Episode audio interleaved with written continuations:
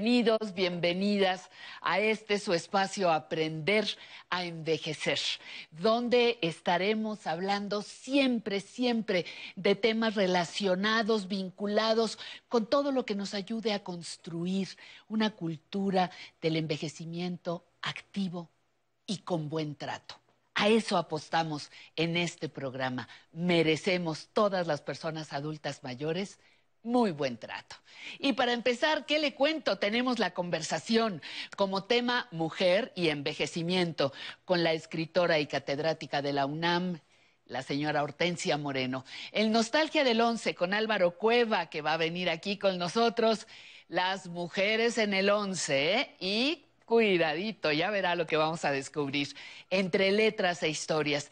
El Camino del Fuego, el más reciente libro de Celia del Palacio, que tiene una larga trayectoria como escritora. La vamos a entrevistar este día y concretamente en la sección La entrevista conversaremos con la antropóloga e investigadora feminista y escritora Marcela Lagarde y de los Ríos. ¿Qué le parece el menú de hoy? Solo para empezar. ¿Estamos listos? Comenzamos.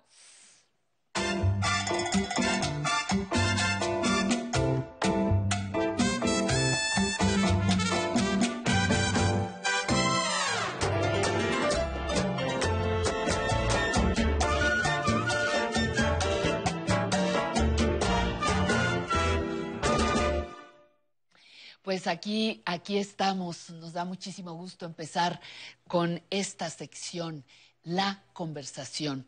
Y mire, le tengo que decir, las mujeres en este país somos un poco más de la mitad del total de la población. Además, en promedio, vivimos más que los hombres, aunque llegamos en otras condiciones. Hoy queremos acercarnos a que conozcamos un poquitito mejor cómo llegamos las mujeres a la vejez, a las formas en que vamos envejeciendo. Acompáñenos, toda esta información va a ser de su interés, se lo garantizamos. Vamos a nuestra conversación.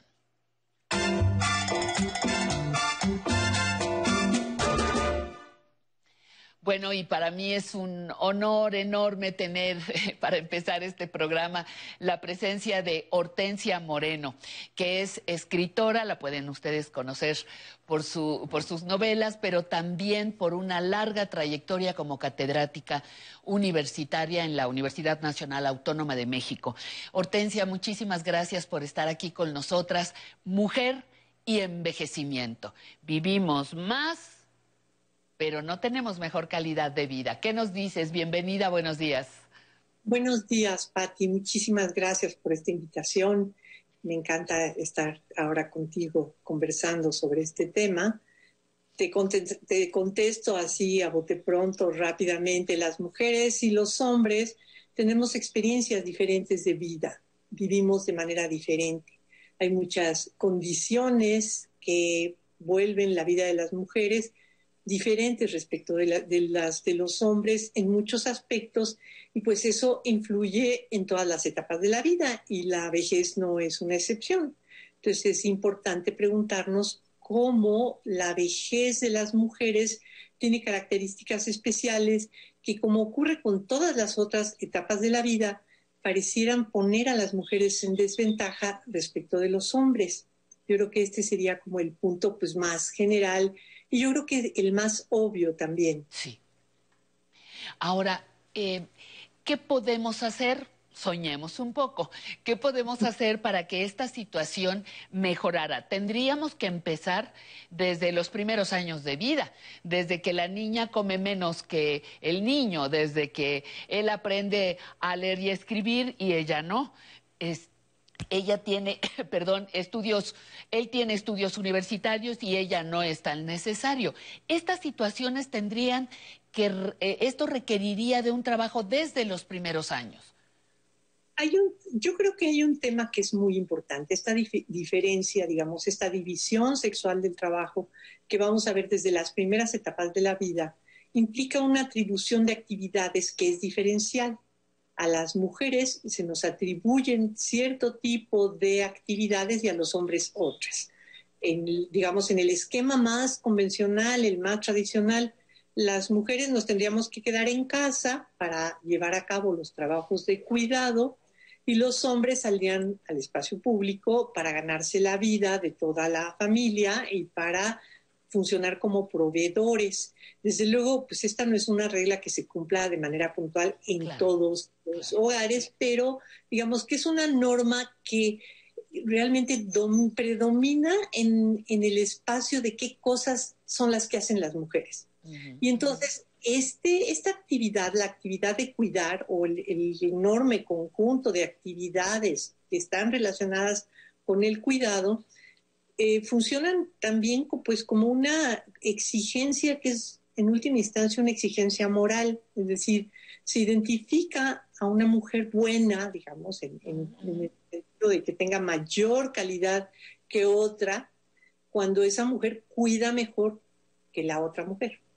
Y no se hace la comparación con los hombres, digamos, para los hombres la obligación de cuidar no está en el panorama si un hombre cuida, si un hombre cuida a, las demás y a los demás, pues hasta le aplaudimos y decimos, ay, qué buen marido, qué buen hijo. Pero una mujer tiene la obligación, una hija, una esposa, una madre, siempre la vamos a ver en función de sus actividades de cuidado. Estas actividades de cuidado son indispensables para la humanidad. Si te fijas, son pues el, el sustento de nuestra vida civilizada de nuestras culturas, de esta cultura y de todas las culturas. Las mujeres se encargan de hacer la vida más agradable para los demás. Las mujeres se encargan de que el entorno esté limpio, de que la comida sea comestible, de que eh, haya eh, ropa limpia, de que las cosas estén ordenadas. Esto significa bienestar, esto significa calidad de vida para las, las demás personas y para ella misma, digamos, pero lo más importante es que no podemos vivir sin las actividades de cuidado. Las actividades de cuidado son centrales para nuestra vida. Pero, pero te, iba, perdóname que te interrumpa porque eh, eh, podemos hacer el mundo precioso para, para todas las personas que nos rodean. Limpieza, comida, nutrición, eh, salud. ¿Por qué no lo podemos construir para nosotras mismas? Esa es la pregunta más importante y es la pregunta que precisamente tiene que ver con este, la, última etapa de la vida de las personas. Las mujeres nos dedicamos a cuidar a la humanidad y la pregunta es, ¿quién cuida a las cuidadoras? ¿Quién cuida a las madres? ¿Quién cuida a las abuelitas? ¿Quién... Sabemos que, por ejemplo, las abuelitas ahorita son pues nuestro ejército de reserva para cuidar a los niños, a los bebés, para llevarlos a la escuela, para suplir toda la actividad de cuidado que una mujer no puede hacer cuando ingresa en el mercado de trabajo, por ejemplo. Pero y luego, ¿quién cuida a las viejitas? Acá hay un fenómeno demográfico que también es muy interesante, tú ya lo mencionaste. Las mujeres tenemos una esperanza de vida media más alta que la de los hombres. En México está entre los 5 y 6 años, es decir, las mujeres en promedio vivimos 5 o 6 años más que los varones pero además la diferencia en el proceso de emparejamiento, la diferencia de edad, hace que por lo general los hombres se casen con mujeres más jóvenes que, ellos.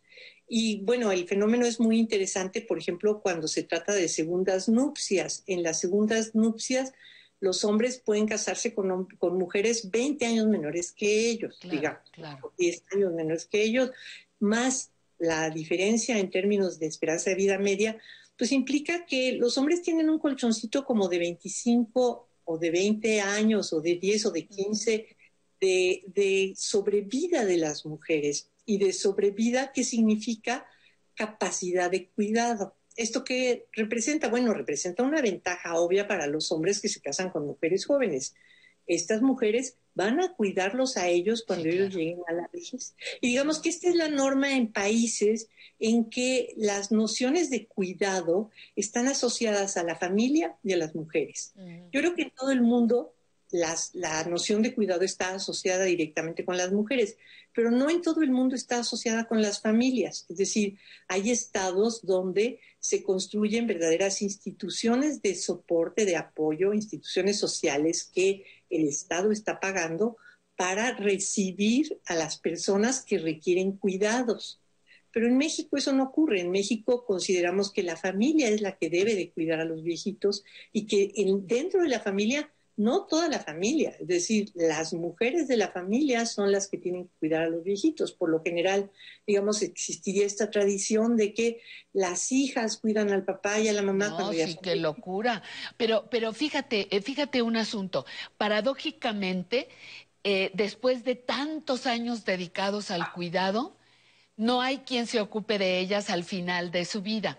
Después de haber eh, sido proveedoras de, tanto bienestar, educación, salud, etcétera, lo que ya dijimos, ese trabajo no es reconocido como trabajo. Por lo tanto, no es remunerado. Por lo tanto, yo que he sido ama de casa toda mi vida, no me voy a jubilar nunca. Lo que desde ahí me está condenando a la pobreza. Entonces, quiere decir que somos viejas, abandonadas, enfermas, y pobres. Sí. A ver, a ver, Hortensia, ¿cómo, ¿cómo es que las viejas llegamos de esta manera? Digamos que esta sería, este sería el, problema, uno de los problemas sociales que tenemos que, que asumir en el momento actual, es el de que inclusive el modelo de que sea la familia la que cuide a las viejitas no está funcionando en... en no, no, no, no, no, Ajá. Porque pues muchas veces digo, las familias ya no son grandes. Antes las mujeres contaban con, bueno, yo voy a tener 10 hijos, alguien se quedará a cuidarme. Pero ahora, pues las familias son de uno o dos hijos y muchas personas pues se separan de manera geográfica de sus familias, es decir, la gente emigra y digamos que el destino de muchas mujeres viejas es quedarse solas en la vejez. Y acá, pues sí, nos tenemos que volver a preguntar quién cuida a las viejitas y qué mecanismos sociales podemos aportar como sociedad, como una sociedad responsable, que reconoce este problema, este problema de, del desamparo total, porque en efecto, una mujer que se ha dedicado a ser ama de casa durante toda su vida, por supuesto no cuenta ni con ahorros, ni tiene pensión, ni tiene jubilación, ni tiene servicios médicos, no tiene nada, digamos, no existe en términos de como existe una persona que haya trabajado, ¿no? Como existe un empleado que cotizó durante toda su vida al Seguro Social o al ISTE, que al final, aunque tenga una pensión mínima, pues tiene una pensión. Pero ¿qué pasa con una mujer que nunca trabajó, que no tiene RFC, ¿no? Que nunca, que nunca, eh, trabajó eh, eh, a ver, a, ver, que nunca trabajó de manera remunerada y que no se reconoció, porque de que ha trabajado toda su vida, han, eh, han trabajado toda su vida. Toda su vida ha trabajado y ha trabajado además eh, pues de la manera más intensa posible. Y luego fíjate. no tiene horario, una, una madre no, no recibe, digamos, esa posibilidad de el domingo, pues no voy a hacer nada. No, espérame, nada. Ni te atrevas, ¿no? Ajá días, ¿no? Sí. Oye, oye, Hortensia, y también hay otra cosa. el trabajo de muchas mujeres, vamos a ponerlas fuera de casa, el trabajo que, entrecomillado, así se conoce, trabajo informal, desde vender cosas por catálogo, ayudarnos, apoyarnos, tener un puesto en, la puerta de la casa, este, tener un trabajo eh, eh, ambulante, tampoco se reconoce. O sea, eso de que, de, que nada más los que pagan ISTE y, Seguro Social, pues ese es un, un 25-30% de la población. Todos los demás este, están incluidos en esto que no se les reconoce tampoco a las mujeres, el trabajo informal. Así es, así es. Y digo, bueno, y además tienes que considerar que esas mujeres que llevan a cabo eh, labores económicas para completar, siempre dicen es como para completar el salario de los maridos, a veces ellas son las que tienen que aportar la mayor cantidad, pero ellas siguen considerando que lo que hacen es a completar, digamos. Esas mujeres, por el hecho de aportar dinero y por el hecho de trabajar fuera de casa, no nunca tienen pues la prerrogativa de decir, bueno, ahora yo no voy a hacer el trabajo doméstico, sino que lo que tienen es ese fenómeno que en el feminismo se reconoce como la doble jornada, es decir, trabajas afuera y luego llegas a alzar, ¿no? O sea, a ver, haz las camas, lava la, la ropa, este, los trastes, haz de comer, atiende a los demás, cuida. Entonces, digamos que el trabajo de las mujeres es intenso, el trabajo de las mujeres no tiene horarios, no es reconocido, no tiene salario y además se suma a todas las demás actividades que puedan hacer. Digamos que las mujeres lo que hacen es estrategias como dormir poquito, como quitarse Sí, quitarse los, los, las posibilidades de, descansar, de tener esparcimiento. Las mujeres hacen menos deportes, las mujeres hacen menos ejercicio. Todo esto, digo, desde luego, pues va eh, minando la salud.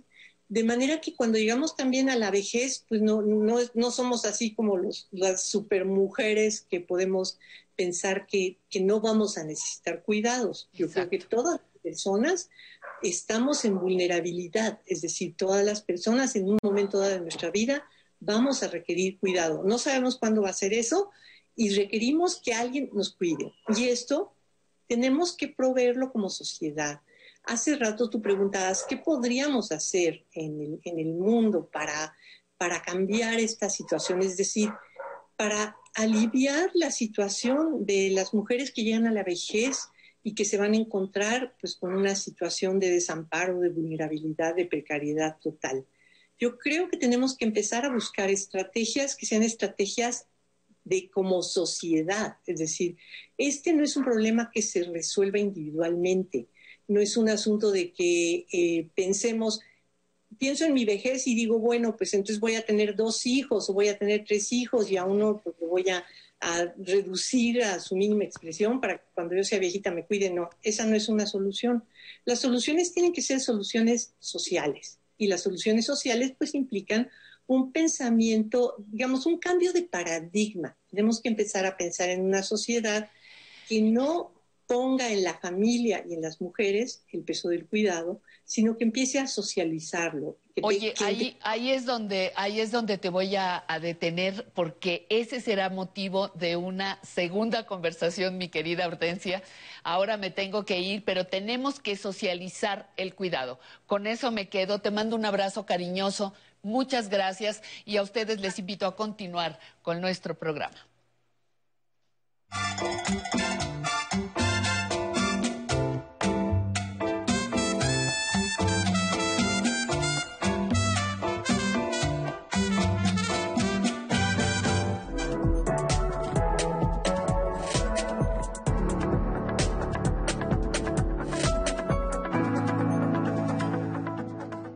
Veces las respuestas no están en nuestro interior. Las buscamos sin tener una dirección. Juntos podemos encontrar el camino y construir un espacio seguro. Diálogos en confianza. Lunes a viernes, 9 horas. Vamos a estudiar, a prepararnos y esforzarnos todos los días. No desperdiciaremos lo que tenemos. Cuidaremos el medio ambiente. Seremos respetuosos con nosotros mismos, con nuestros semejantes y nuestra gran nación. El Parlamento es de las niñas y los niños. Las propuestas son para todas y todos. El Parlamento Infantil es solo una de las iniciativas del INE para fomentar la participación de todas y todos. Conoce nuestras propuestas en INE.mx. INE. La llegada de un nuevo ser. La emoción de ver el mar por primera vez. El sabor de tu comida favorita. El fin de una vida. La memoria guarda esos momentos. ¿Quiénes seríamos sin estos? Como individuos o en la colectividad, el registro del pasado nos ayuda a construir un mejor presente. México, haz memoria. www.memoricamexico.gov.mx Cuando llegó la hora de luchar por la libertad y hacer que México siguiera adelante, ninguna de ellas, ninguno de ellos se echó para atrás. Con las medidas sanitarias pertinentes, sal y elige a quienes ocuparán los más de 21.000 cargos de elección popular. Para eso, debes recoger la INE que tramitaste o actualizaste. El último día es el 10 de abril. No lo dejes para el último. Si no la recoges, no podrás votar en las elecciones más grandes de la historia. El 6 de junio, el voto sale y vale. INE. En los momentos más difíciles, los priistas mexiquenses no nos prestamos a la grilla ni a la confrontación. Apostamos por la unidad nacional y por hacer equipo con quien quiera arrimar el hombro para salir adelante. Porque para nosotros, lo más importante es superar la emergencia sanitaria y sus repercusiones económicas en beneficio de las familias mexiquenses. Así lo seguiremos haciendo porque nuestra lucha es por ti. Somos la fuerza de la gente que lucha para salir adelante en estos tiempos difíciles. Vamos con todo. PRI Estado de México.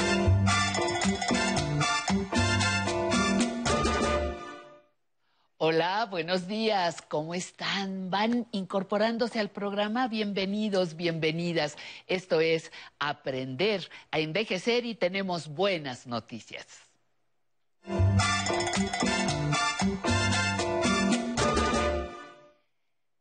Sí, buenas noticias en tiempos difíciles. Una nuestro corazón es el órgano responsable, ya lo sabe usted, de llevar sangre a todo nuestro cuerpo y lo hace de manera perfecta. Pero cuando algo impide que desarrolle su labor, podemos enfrentar lo que se conoce como una insuficiencia cardíaca o una arritmia mismas que requieren ser supervisadas. Y aquí está la buena noticia. Una compañía israelí ha sido certificada por la Unión Europea para comercializar un reloj de muñeca que detecta las arritmas cardíacas, es decir, en su muñeca podrá traer un instrumento que mide su frecuencia cardíaca, la frecuencia respiratoria, la presión sanguínea y la saturación de oxígeno. Este reloj se conectará vía Bluetooth a nuestro teléfono celular. Los datos se archivarán en la nube, ya sabe usted de qué hablamos, y tendremos un informe mensual para saber cómo andamos de nuestro corazón. Y desde su reloj. Dos, segunda nota. Y hablando del corazón, nos vamos al cerebro. Cuando no llega hasta este órgano la sangre suficiente, se produce lo que conocemos como derrame cerebral, que produce problemas al caminar, al hablar, parálisis facial, limitaciones del movimiento, entre otras secuelas. La buena noticia es que la Universidad de Texas lleva años experimentando con una interfaz que a través de un gorro de electroencefalografía y, aprovechando la plasticidad cerebral, trata de enviar nuevos estímulos al cerebro para que mediante un exoesqueleto las señales de movimiento se puedan llevar a cabo y a base de repeticiones y gracias a su plasticidad el cerebro volverá a mandar señales para que, por ejemplo, un brazo inmóvil recupere su movimiento. Esa es una muy buena noticia. Y la tercera, ya está circulando en las plataformas musicales el blues de la tercera edad. Por ahí está sonando, composición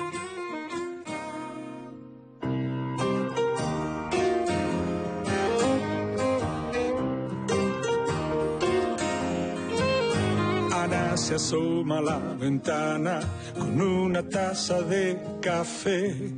Bueno, pues esta composición es del que está cantando Miguel Ríos y con ella regresa nuevamente a los escenarios de blues de con el blues de la tercera edad y tiene como protagonista a una mujer, Ana. Búsquela y disfrútela. Mientras la encuentra, se queda con los ovnis.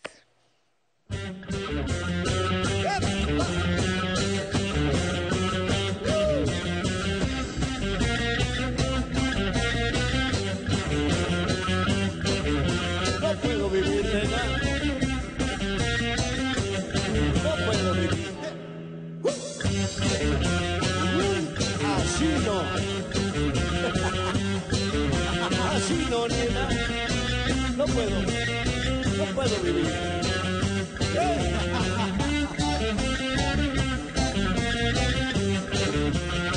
Voy a contar la historia, algo de mi amor. No sé qué le sucede cuando le hablo yo. Algo raro le pasa, no puedo vivir yo soy todo para ella, le doy todo mi amor, mi cariño y mi vida, para ella no más. Más algo raro le pasa, no puedo vivir. No, no, no, no, La mujer es así, no le des tu querer, pues mientras más la quieres, menos te adorará. Yo tengo ese problema y no puedo vivir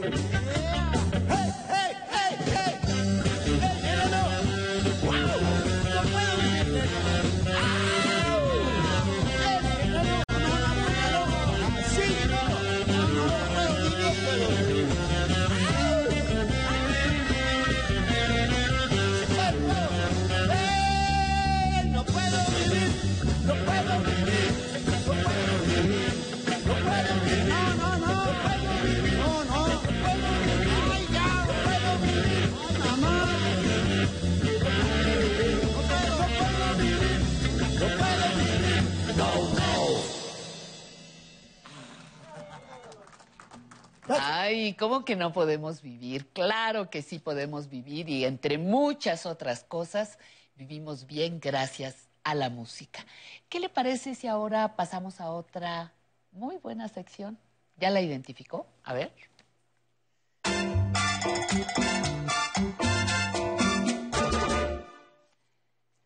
Y aquí está Álvaro Cueva para llevarnos por tu nostalgia que hoy estará lleno de mujeres, bendito entre las mujeres. Exactamente, mi ¿Eh? Hola, qué placer estar contigo, con ustedes en casa. Y en efecto, tenemos mucho que decir en el marco del Día Internacional de la Mujer. Por favor, abra bien los ojos porque la historia de las mujeres en el 11 es increíble, es grandiosa. Yo algún día quiero hacer una serie de eso. Mire. Lo primero que hice en Canal 11 fue de 1986 a 1990, lo que se llamaba en aquel entonces el noticiero Enlace. Hola, muy buenas noches. Entérese de las noticias en 15 minutos. Estamos en enlace y tenemos las noticias más importantes ocurridas hasta este momento.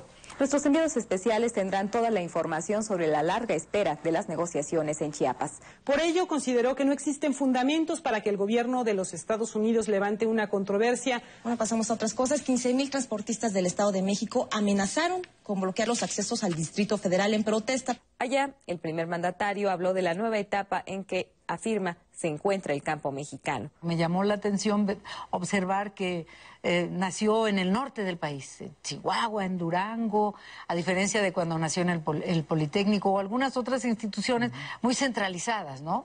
A verdad. Híjole. ¿Cómo les quedó el ojo?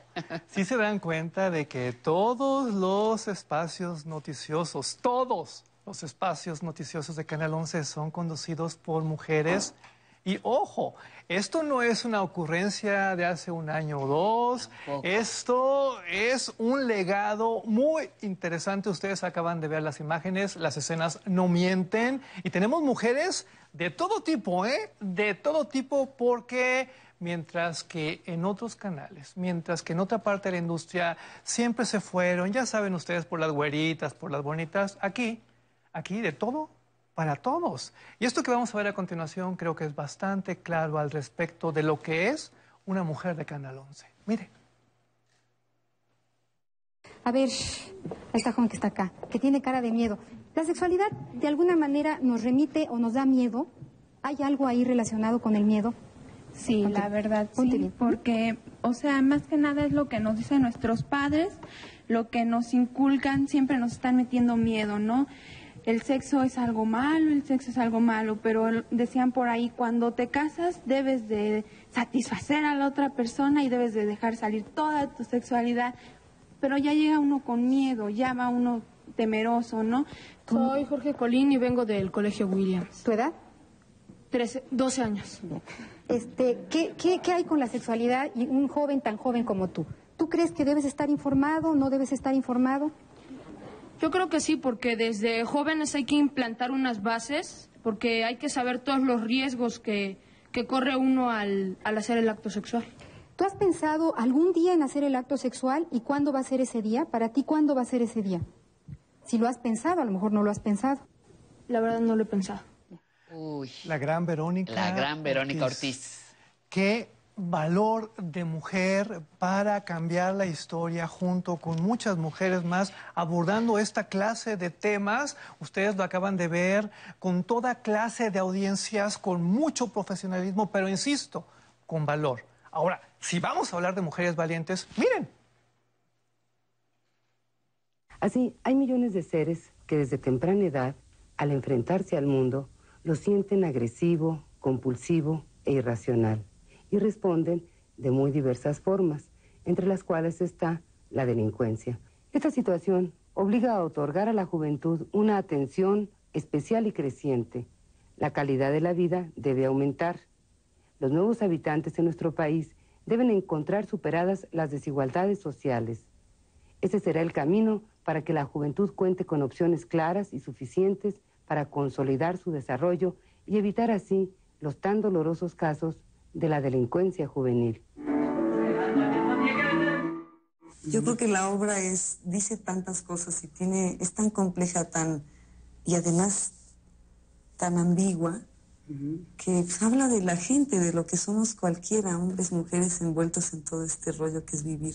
Y Ofelia, que está filmando la película de Frida Kahlo, Ofelia Medina, que no pudo venir tampoco. Que también hace un personaje. Y también en este caso, exacto, es un personaje Don Giovanni, Don Ana y Don Giovanni. Y en este caso lo que vimos es una escena de de esta idea de que todas, todas en este momento están vestidas de Don Giovanni bajo unas grandes capas, descubren su personalidad y a la vez la ocultan. Todos creen ser todos. Es una escena precisamente de esa confusión, de esa, decía de esa pérdida de la identidad. En este momento, claro. En este caso es esta escena donde se revela que son todas y además todas se persiguen y a la vez todas se, se, ocultan. Todas se ocultan o todas se, se protegen a la vez. ¿no? Verónica era inmensa. ¿Se dan cuenta? Vieron las imágenes, escucharon la temática. Ojo, siendo mujer en un contexto de hombres, impulsora de los derechos de la mujer, periodista, promotora cultural.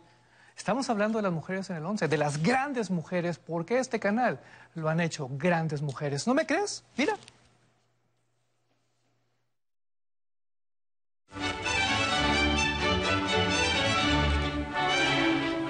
Buenas noches, bienvenidos a Hoy en la Cultura, primer noticiario cultural de la televisión mexicana. Los saluda Sari Bermúdez.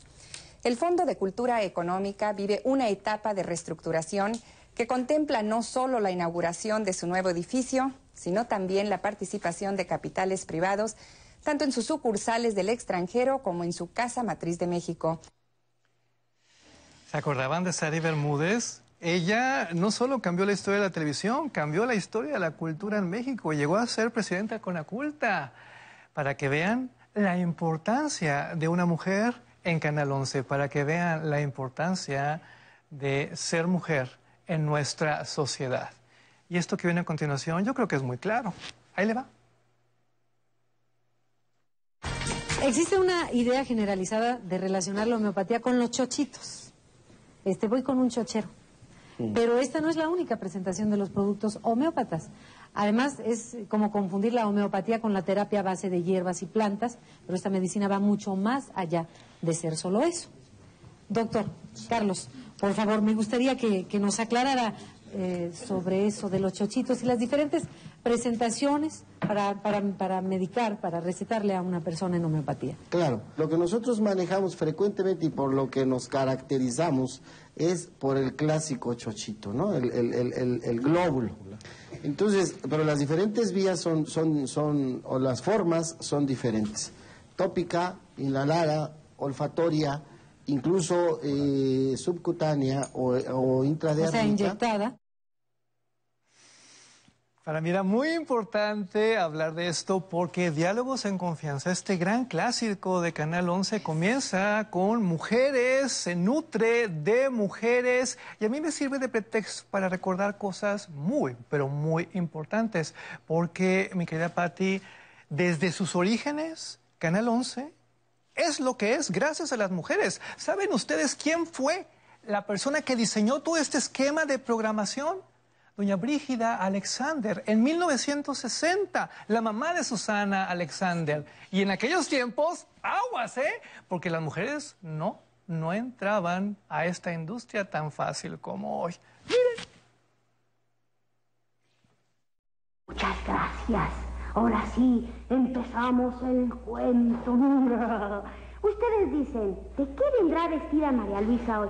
Pues de detective, sí, ando vestida de detective. ¿Para qué? Para descubrir muchas cosas. A ver, niño, ¿tú crees? No. ¿Tú crees en los fantasmas? No. Ramiro, ¿tú crees en los fantasmas? ¿Tú? No. Ah, fíjate que en un pueblo eso es lo que creía la gente del pueblo, que había fantasmas y que no había fantasmas. ¿Y sabes por qué? Porque esta es la historia de un sastre que se vanaglorió de que iría al cementerio a medianoche. ¿Y sabes por qué? Pues verás, en ese pueblo ocurrían cosas muy raras y muy extrañas.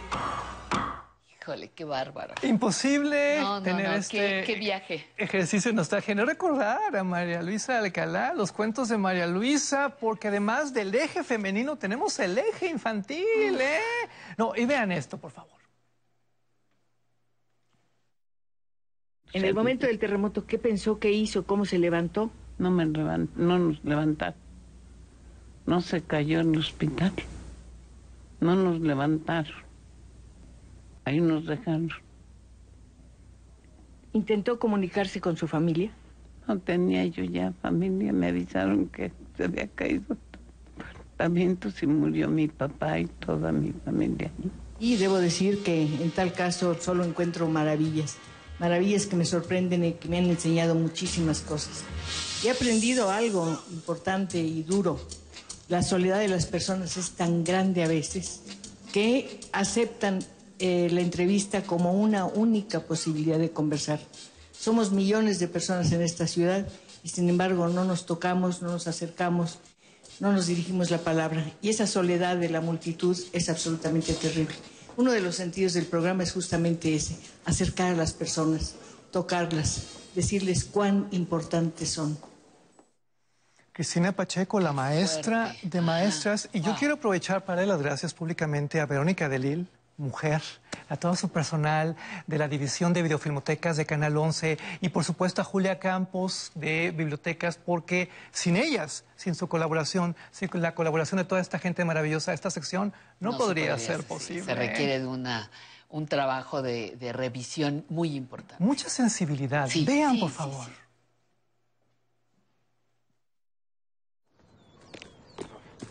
¡Ah, niña! Vuestra reverencia. Vuestra reverencia, le ruego me perdone. Soy yo. Juana Inés. Matsik bayetelemakko will ope. Kokash manos tashinen.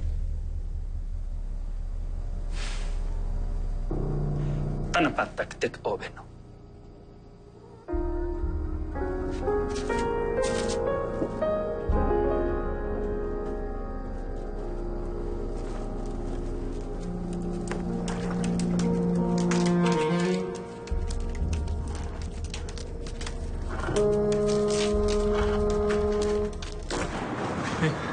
¿Sigues enojado?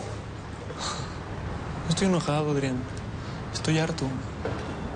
Ya perdóname. Es que no es de perdonarte, es... No sé, mira, yo...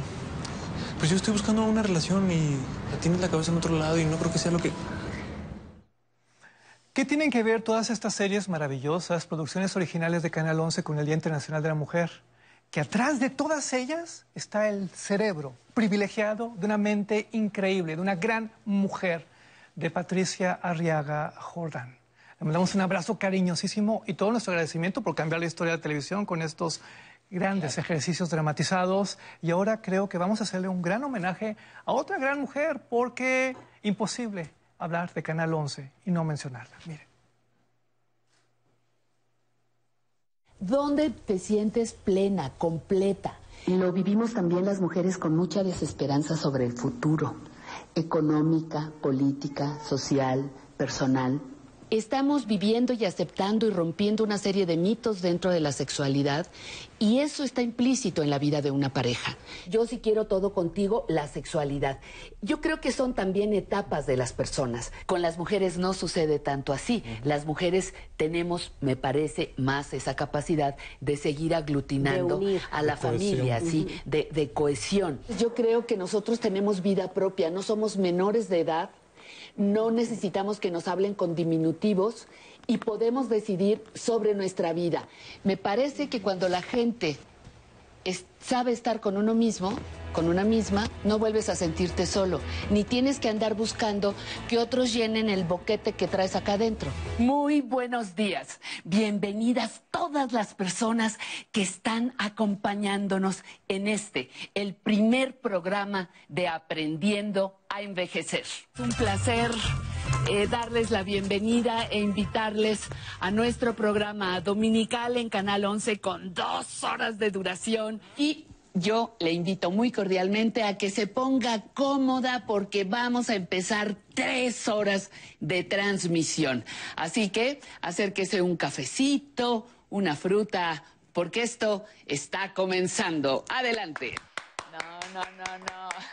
Gran honor estar al lado de una gran mujer como tú, una mujer valiente que, al igual que todas las que acabamos de ver, se atrevió a hacer cosas que no hacía nadie en un contexto masculino, una mujer que no le tuvo miedo a nada, una mujer que ha cambiado la historia, una mujer que sigue cambiando la historia. Este programa, caray, ¿Cuántos más existen parecidos? Bueno, pues yo lo agradezco, pero es inmerecido. A mí me faltan todavía algunas, algunas compañeras de Canal 11 que eh, me imagino pondrás en otro momento. ¡Claro! y yo, yo pensaba ahora en la queridísima Marta de la Lama. Te tengo muchas sorpresas. Algún día haré un especial contigo también. Eh, algún, eh, y tenemos aquí algún trabajo en, en, el 11 muchos, hace muchos años. Lo muchos sé, años. Lo sé. Pero, pero bueno, muchas gracias, pero pero ya, vámonos porque... Un placer, un honor. Hasta la próxima semana. Cuídense mucho. Gracias.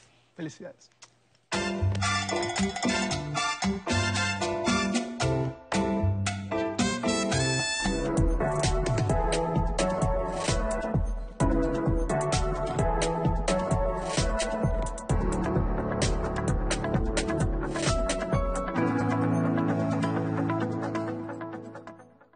En 2018 ofrecimos transformar la basura en energía, permiso laboral para asistir a reuniones escolares, impartir educación contra el bullying y que las empresas permitan el trabajo en casa.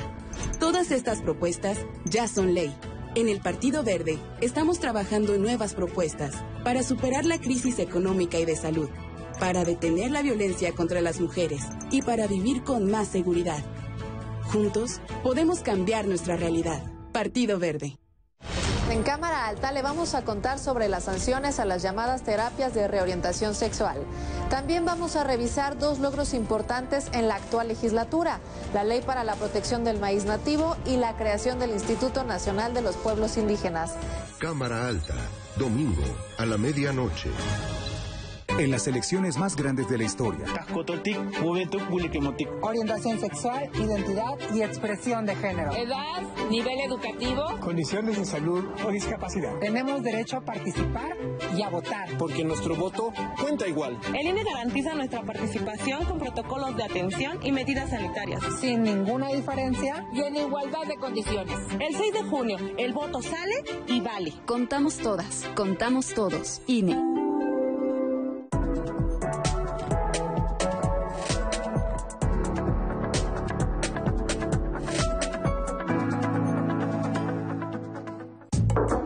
Voy a la tienda. ¿Quieres algo? Ay, sí, hija, trae comida para Benito. Ok, ¿sobre o croquetas? Las croquetas son más duraderas. Sin embargo, un sobre hidrata más a un gato. Trae sobre. No, pues la que sabe, sabe. Cuando conoces, decides mejor. Estas próximas elecciones, infórmate para tomar la mejor decisión en www.ism.mx, porque quien sabe, sabe.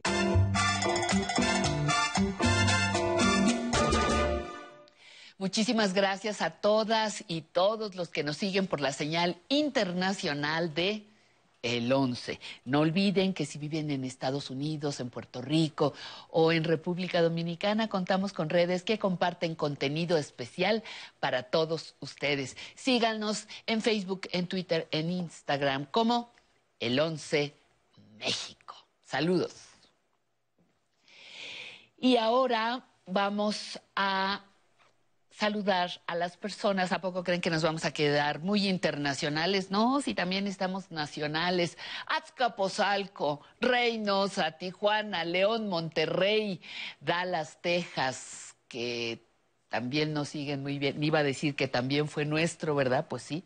Este, y ahora vamos con la invitación a que nos llame, por favor, llámenos, comuníquese, díganos qué le gusta, qué no le gusta, propuestas, temas, a través del 55 51 66 4000, 55 51 66 4000, para que podamos atenderle como usted se merece. Hay un correo eh, público arroba aprenderenvejecer.tv y en nuestro blog va a encontrar información que amplía los conceptos vertidos a lo largo de nuestra transmisión.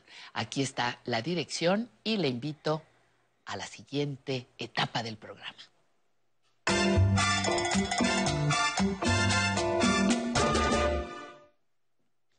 Doctora Citlali López, ¿cómo está? Mucho gusto en conocerla, en tenerla aquí. Ay, Pati. Muchas gracias, muy amable. Gracias a ti, de verdad que disfrutando el programa infinitamente. O sea, es una fiesta estar en el pues programa. sí, verdad, venimos, venimos muy contentas todos los, todos los domingos.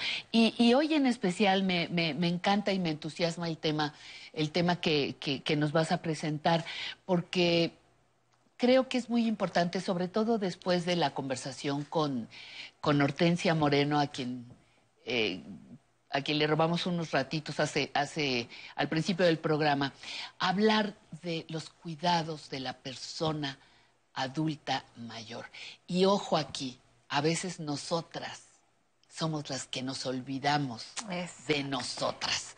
Así que hoy nos vas a poner en orden, Citlali. Exacto, y vamos a hablar de las mujeres adultas mayores. Por favor. Eh, porque pues estamos en el marco de la conmemoración, tú sabes, Pati. Conmemoración, y, sí. Y precisamente estamos... Eh, eh, trabajando de diferente forma. Hemos hablado aquí de salud ginecológica, de muchas cosas, pero hoy quisiera traer la medicina, por supuesto, pero como ese derecho fundamental que tienen las mujeres a amarse y a cuidarse y obviamente a explotar todo lo que tenemos porque en todas las culturas sabemos que la mujer es algo muy prodigioso solamente por el hecho de poder dar vida. Esa que es muy bueno, pero no es lo único. No es lo único. Sin embargo, eso dota eh, eh, en cuanto a hormonas, en cuanto a diferentes eh, actitudes que vamos desarrollando en la vida para poder adaptarnos a, la misma, impresionantes. Se dice que una mujer pues es más longeva, e, eso es en, estudios que tienen que ver con resiliencia, Patti.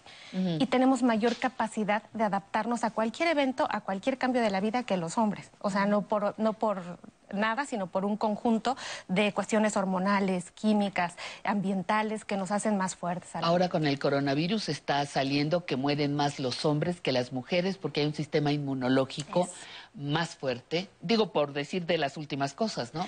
Más fuerte que el de, el de los hombres. Y yo te voy a decir, no lo decimos nosotros, lo dice la ciencia, pero más que lo dice la ciencia, lo dice la naturaleza. Y eso es lo que vengo a traer el día de hoy. A ver qué va a pasar. Y que eh, es una serie de cuidados que hay que tener quiero decirlo como de los pies a la cabeza, y, e ir poniéndolo así, pero desde un punto de vista distinto que contemple la medicina natural y que sea un breve resumen por lo que hemos aquí platicado brevemente y ampliamente en cada una de las secciones de Mejorando mi Salud. Y empecemos por la cara. ¿Qué cuidados puede tener la cara? ¿Qué cuidados naturales debe de tener la cara? Para, para las mujeres. Bueno, pues al principio eh, hablemos del yoga ocular del movimiento de los ojos, de los músculos de la cara que nunca les hacemos caso, pero además... Ya hay yoga ahora para la cara, ¿no? Que es un tema que a las mujeres, pues, que, me voy a arrugar, que se me va a caer el pelo, que ya está débil, que me hago así, me traigo un manojo. O sea, muchas cosas que son importantes y hay que hacer yoga para los ojos y hay que mover los músculos para que esos músculos faciales estén todo el tiempo trabajando y obviamente pues evitemos flacidez y además dejemos que pase lo que tenga que pasar con nuestra debida responsabilidad de cuidado. Y, yo te iba a decir, no la vas a evitar. No. No vas a evitar la flacidez, vas a retrasarla probablemente. Van a Pero hay, no es, a lo mejor no es lentificas probablemente. Eso es correcto. Hay, hay rostros que son viejos aunque cuidados a través de estas opciones que es nos correcto. Pero así de que eternamente joven, perdón. No. y además no. es el objetivo, porque qué bonito adornan las arrugas de la experiencia y la vida y todo lo que va pasando. Eh, me parece precioso. Sentirnos avergonzadas de vivir, creo que no es no es la opción. Eh, eh, aunque estés como princesa afuera, pues si tu cerebro no está bien y no te aceptas, pues no funciona. Exactamente. De hecho, la belleza de esta medicina es que contempla que así como está dentro, pues está afuera. Está afuera, claro. Entonces, pues es un reflejo de lo que tienes. Entonces, bueno, les voy a dar estrategia para que hagan el yoga ocular y, bueno, estén haciendo eh, primero cerrando los ojos hacia arriba, hacia abajo, hacia un lado y hacia el otro, dirigir el globo ocular, o sea, la bolita negra. Con los ojos cerrados. con los ojos cerrados. Después, para aumentar la circulación y tonificar, esto ya está haciendo que se muevan todos los músculos, Pati. Ahora, para aumentar la circulación se pueden frotar los, los, las, las palmas de las manos perfectamente limpias y tocarse, eh, cerrar los ojos, por supuesto, tocarse y eso aumenta la circulación y mejora eh, muchísimo la visión. Eso es importante eh, porque es algo que va pasando con el tiempo. Mejorar la visión.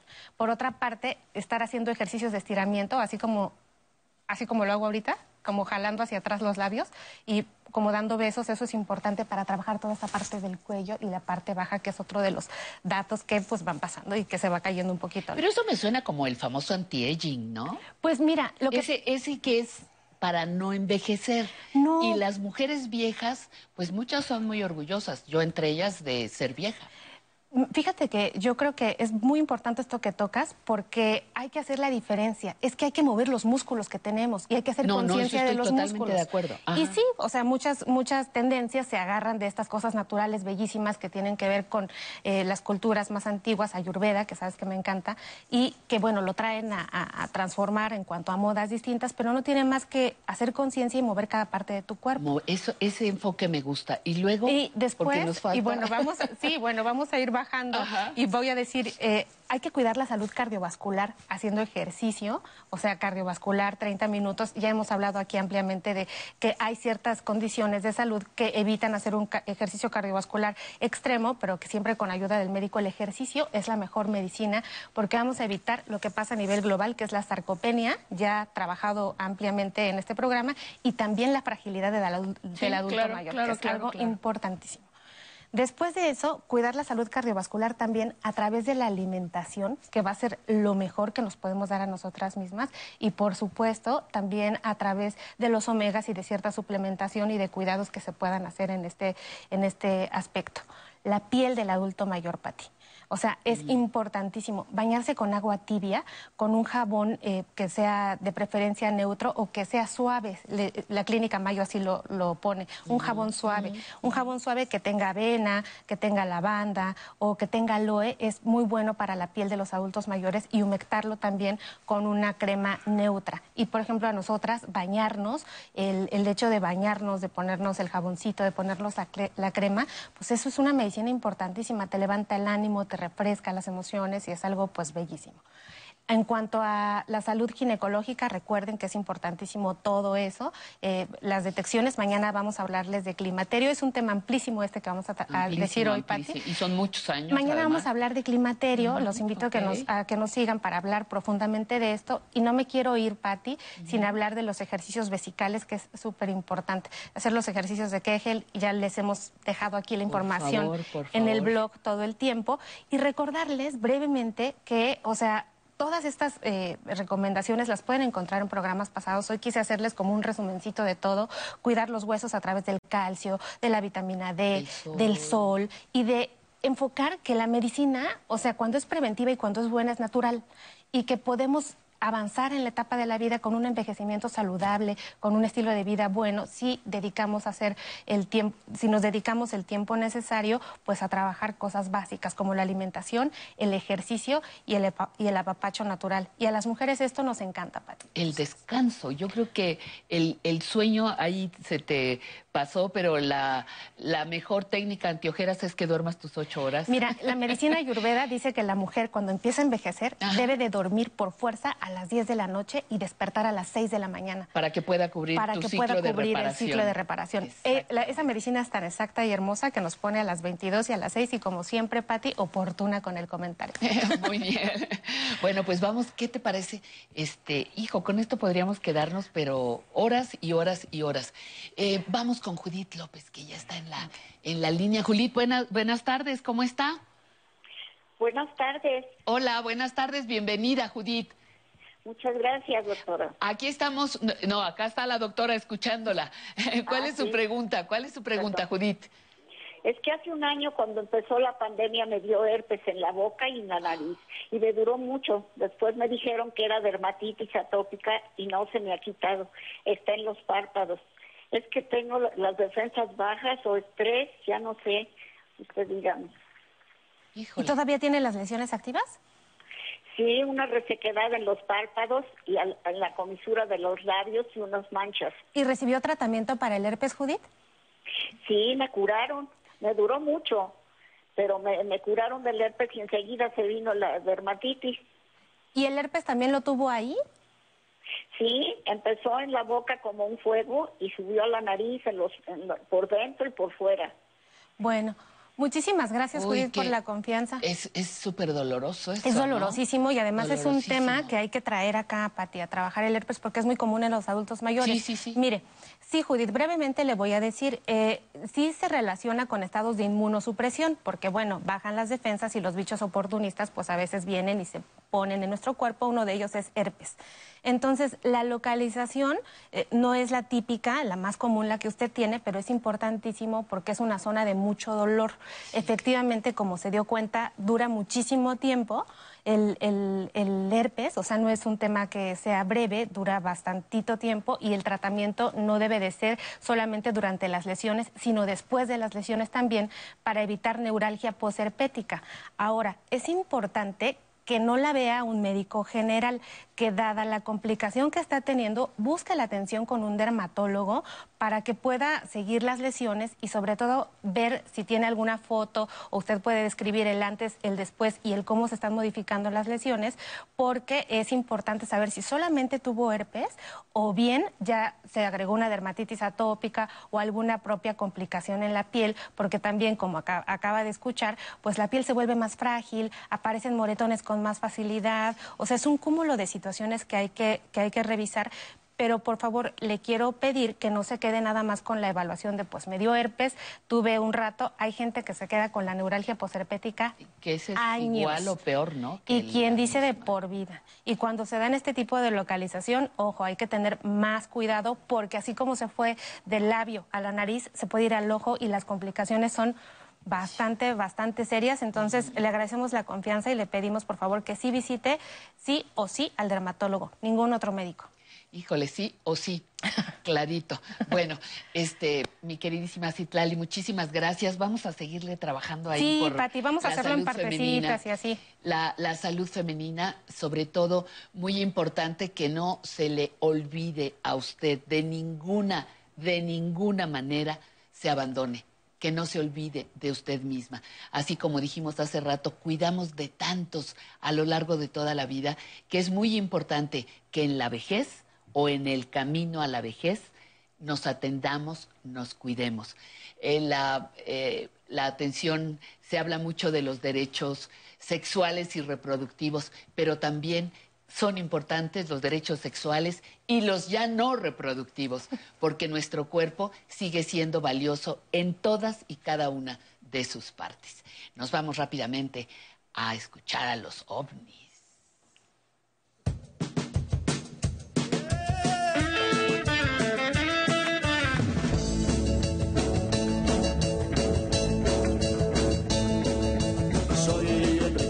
Sí señor, soy Enrique Octavo de verdad. Me casé con una viuda que se había casado siete veces ya y todos eran Enriques. Enrique, nunca tuvo Juan Bernabé. Bernabé, y yo soy su octavo Enrique.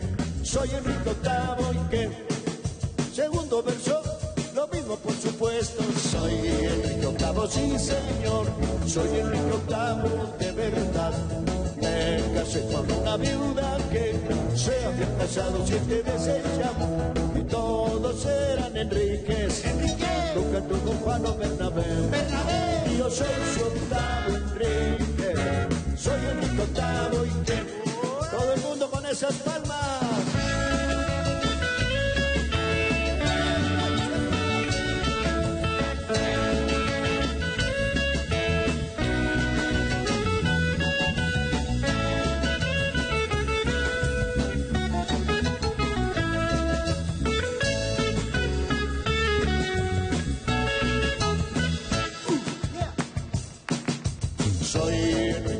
Sí señor, soy el rico octavo de verdad. Me casé con una viuda que se había casado siete veces ya y todos eran Enriques. Enrique nunca tuvo Juan Bernabé. Bernabé y yo soy su octavo Enrique. Soy el rico octavo y que Hey, no, no soy Juan Enrique, Enrique, soy su octavo Enrique soy Enrique Octavo y que...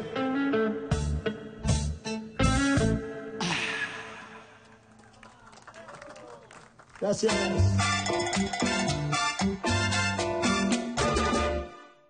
Secretaría de Salud reporta este 6 de marzo de 2021 que en México hay 50.460 casos activos y 152.146 casos sospechosos de COVID-19. 190.357 personas han fallecido y el 78.3% de los casos se ha recuperado. En esta temporada, sigue las indicaciones de las autoridades de salud. Quédate en casa, usa cubrebocas y lava tus manos frecuentemente. Secretaría de Salud. En el PRI queremos que México crezca, que las mujeres vivan seguras, que los jóvenes sigan estudiando, que las y los mexicanos tengan salud, medicamentos y estabilidad. En el PRI trabajamos por las mujeres, por los jóvenes, por los estudiantes, por los adultos mayores, por las familias de México. PRI, el Partido de México. Trabajo en el Instituto de Respiraciones. Ahorita estoy por contingencia atendiendo a los de COVID. Trabajo en el área de este, intendencia porque todo ese esfuerzo que estoy haciendo lo estoy haciendo por mis hijas. El papá pues no está. Entonces el momento que yo estoy sola, me quedo con una bebé de dos meses y mis hijas. No podía cuidar a mis hijas o salir a trabajar. Y pues tuve que trabajar. ¿Qué quiero para mis hijas? Que sean felices que se superen a lo que ellas quieran dedicarse, que les guste muchísimo. Vivan las mujeres, ¿por qué? Porque somos fuertes, somos vida, somos luz, somos mucha esencia, nos ponemos retos, los superamos. Vivan las mujeres, por mis hijas, por mi mamá, por mis amigas, por todas las mujeres, vivan las mujeres.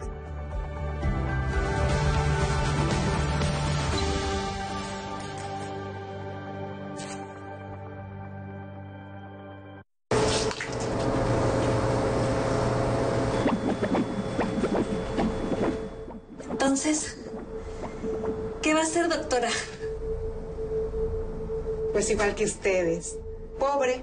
Durante años, desde antes que naciéramos, nuestro futuro ya estaba escrito. En el PT, seguimos luchando por un México donde existan más posibilidades y donde todos podamos escribir nuestro propio futuro. Tú cuando seas grande, vas a hacer lo que tú quieras. El PT está de tu lado.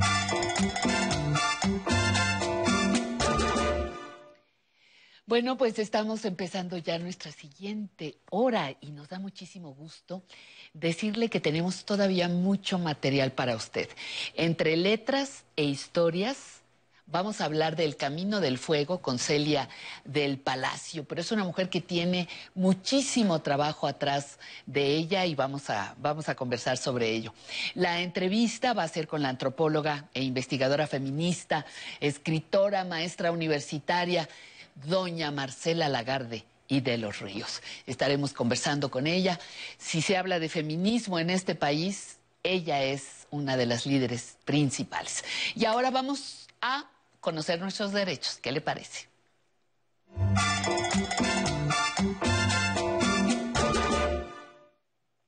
Bueno, pues estamos aquí con Diana Laura Gómez, que está especializada en derecho y que hoy nos va a ofrecer violencia de género. Bueno, sí. ¿Qué tema? ¿Qué tema, qué tema, qué tema? No puede faltar en ninguna agenda que se precie de ofrecer derechos a las personas adultas mayores el tema de hoy, eh, violencia de género, ¿no? Sí, y además... Te escuchamos. Es que es un tema, lamentablemente es este tema tan común en nuestro país, o sea, muchísimas mujeres lo viven, entonces sí es muy importante que lo estemos platicando el día de hoy, este, porque es un tema tan difícil que adquiere mayor nivel de gravedad con los grupos más vulnerables. Este, ya hemos hablado de la violencia de las personas adultas mayores en este programa, pero nunca está de más reiterar que se encuentran en esta mayor desventaja frente a la sociedad. Entonces, si le agregamos el hecho de que eres una mujer adulta mayor, este, ya te lleva automáticamente a un programa de un espacio que se ha difundido y se ha estudiado de que, hemos, de que somos excluidas, de pobreza, de discriminación. Entonces, este, es muy importante que estemos hablando hoy de este tema. Entonces, primero, desde nuestro punto de vista jurídico, ¿qué es la violencia para ti? La violencia es cuando se emplea fuerza física o amenazas que importen peligro de perder la vida, la honra, la libertad, la salud o que atente contra sus bienes. Entonces, ahora bien, ¿qué es la violencia de género? Bueno, la violencia de género es cuando hay alguna acción o omisión hacia las mujeres que les cause daño o sufrimiento psicológico, físico, patrimonial, sexual o la muerte, tanto en el ámbito privado como en el ámbito público de cualquier mujer. Entonces, este eh, adquiere mayor dificultad cuando hablamos de estos grupos vulnerables. Entonces, si las mujeres, de aparte, presentan, están, son de grupos de comunidades indígenas, afromexicanas, viven en situación de pobreza, son parte de los grupos LGBT y son adultas mayores, esto empeora. Entonces, es por esto es muy importante que hay que conocer los tipos de violencia que pueden vivir las mujeres adultas mayores, porque no solo es la violencia física. Y en nuestro país, Pati, uno de cada tres mujeres adultas mayores ha pasado, ha sufrido violencia. Uno de cada tres. O sea, es un número muy grande y es, es impresionante. Entonces, ¿cuáles son estos tipos de violencia? Primero tenemos la violencia psicológica, que es el acto o omisión que daña la estabilidad psicológica de de la mujer o que te degrade, por, o sea, que te denigren por ser mujer, que te humillen, que tengan, ay, tú solo mereces estar en la cocina. Este, luego tenemos la violencia física, que es acto que inflige daño no accidental usando la fuerza física o algún objeto que te daño no te cause alguna lesión, pero cualquier daño a tu persona física, ya. La violencia patrimonial, acto u omisión que afecta la supervivencia de la víctima, cualquier daño a tus objetos personales, a tus bienes muebles, a tus bienes inmuebles, ya es violencia patrimonial. Si te abren tu cajón y te rompen tu blusa, ya es violencia patrimonial. Tenemos la violencia económica, que es la acción u omisión del agresor que afecta la supervivencia económica de la víctima, que quieran controlar tus ingresos, que te digan, que se gasten tu pensión. Que se gasten tu pensión o que te, mismo que te digan, tú sin mí no podrías sobrevivir, tú sin mí no puedes vivir, no tienes nada, porque muchísimas mujeres sí pasaban por eso las mujeres adultas mayores no tienen, pasan, no pasan. O sea, que no tenían algún ingreso fijo, que lo has mencionado también en el programa de hoy, este, y que las, pues, no tienen pensiones, más que a veces que les ayudan un poquito, entonces es muy importante que la violencia económica también la tengan muy presente. Y la violencia sexual, que es el acto que degrada o daña el cuerpo y o la sexualidad de la víctima y atenta contra su libertad, dignidad e integridad física. Esta es una expresión de abuso que pues, intentan implicar la supremacía masculina sobre las mujeres y nada más tratarte como un, como un objeto por el simple hecho de ser mujer. Y es de las menos registradas, porque dicen, ay, a las señoras mayores, ¿quién las quién las va a querer o quién, un agresor sexual no agarra pero parejo. Y no está del todo registrado, pero la violencia sexual contra la mujer mayor es más alta de lo que podemos imaginar. Sí, y el problema es que luego no se denuncia y porque la gente dice como de, ay, no. Pues si, si las jóvenes que, denuncian, ¿cómo les va? Sí. Pues imagínate lo que se siente una mujer adulta el sujeto de abuso, la doble victimización que puede tener una adulta mayor que denuncia. Sí. Imagínate nomás. sí, sí, sí. Justo, este, las mujeres adultas mayores también, o sea, las que están, están más registradas son que sufren más violencia psicológica y patrimonial. O sea, es como de, ah, yo no te voy a no puedes vivir sin mis ingresos o te voy a dañar tus cosas y ya son mías, entonces son las que más, que tienen más registro justo, que son las que más sufren. Entonces tenemos que visibilizar que este fenómeno es para general en todas las mujeres, pero que también puedes vivirlo en cualquier ámbito, en tu ámbito familiar, en tu ámbito laboral, en la comunidad institucional. O sea, por ejemplo, el institucional son cuando los servidores públicos este, te denigran por ser mujer o te impiden el, goce y el ejercicio de los derechos, de tus derechos humanos, de ser mujer. Este, entonces, por todo esto tenemos que este, ver a dónde pueden acudir y justo por la pandemia ha aumentado la violencia doméstica en nuestro pues país, pero ha disminuido las personas que lo van y lo denuncian porque es, ah, me da miedo contagiarme o por las medidas de confinamiento, entonces... No, y porque no todos, no todos los lugares están abiertos, ¿eh? Hay, hay mucha lentitud, tortuguismo para, para poder apoyar a la gente que llega a denunciar. Sí, sí, la verdad sí, y justo ahorita voy a mencionar los lugares que sí están abiertos durante la pandemia y a donde pueden acudir. Por ejemplo, tenemos los centros de justicia para mujeres, que ahí te brindan este, talleres para apoyar a las mujeres a salir del círculo de violencia, te dan este, apoyo psicológico, atención médica, te dan atención integral. Oye, pero si el que me golpea es el hombre, pues ese es el que tiene que ir a su curso, no yo. Sí, Si yo soy la víctima. Sí. El curso no es para mí. Qué curioso, ¿no? Paradójicamente, el curso me lo vas a dar a mí para que yo salga del círculo de la violencia. Y al que me mete en el círculo de violencia, ¿cuándo lo vas a atender? Sí, ese es un gran problema que pasa en Pues nuestro país. y lo tiene- y es claro. qué bueno que lo mencionas, porque este usualmente lo que hacen es, sí, el taller a las mujeres, el taller para que tú no te dejes, y a los hombres que son los que violentan. También hay, sí, sí, sí, exacto, no, es un tema muy fuerte. Muy bien, muy bien. ¿Qué, qué sigue? Este, de que hasta me... Tenemos la Red Nacional de Refugios. Es una asociación civil que se ha impulsado el modelo de atención en justos refugios, espacios donde pueden acudir las mujeres que sufren de violencia y te- ellos te generan esta protección y seguridad, te dan una atención integral y especializada.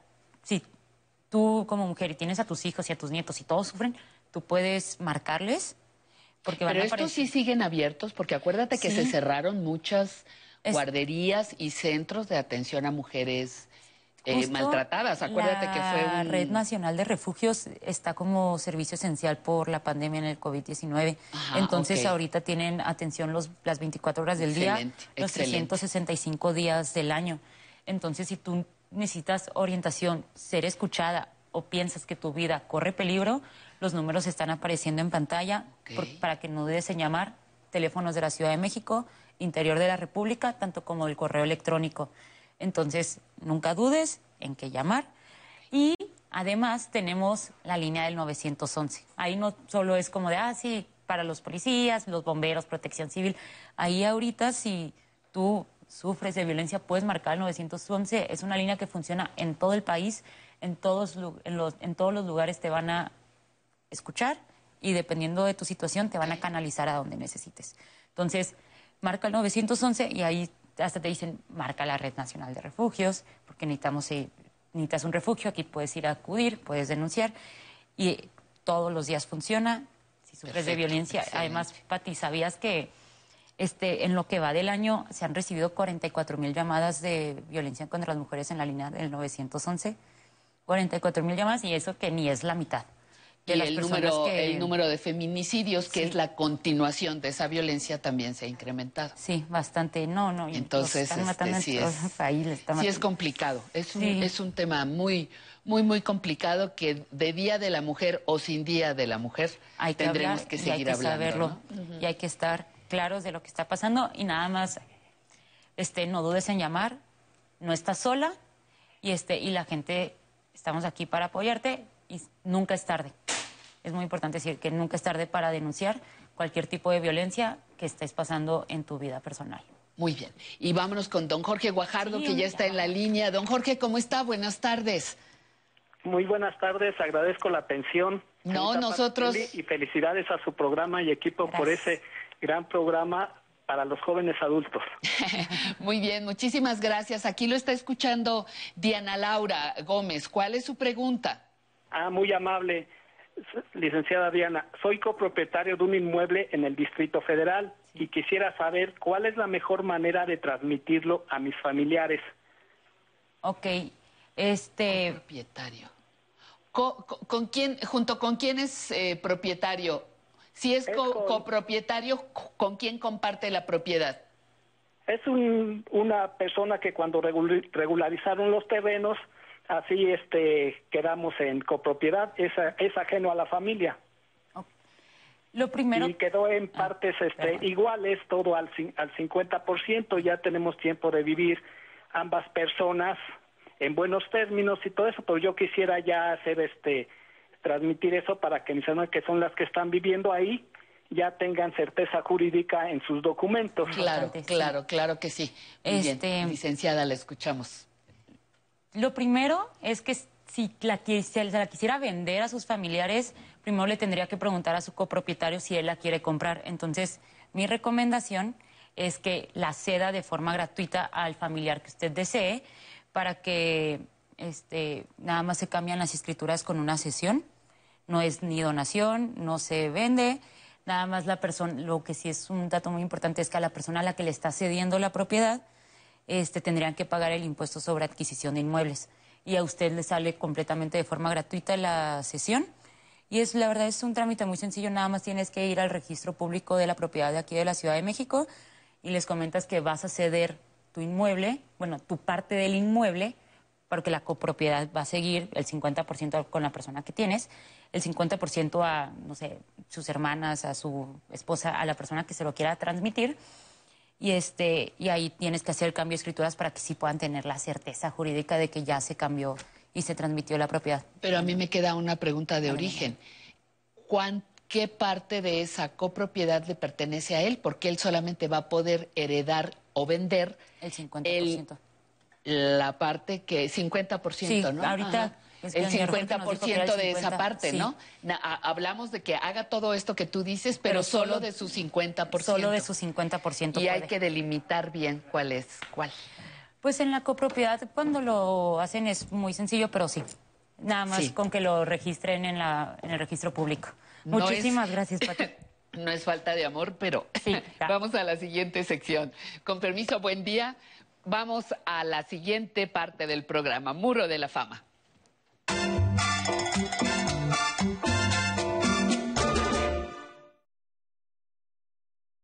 Ya del susto me estaba ahogando.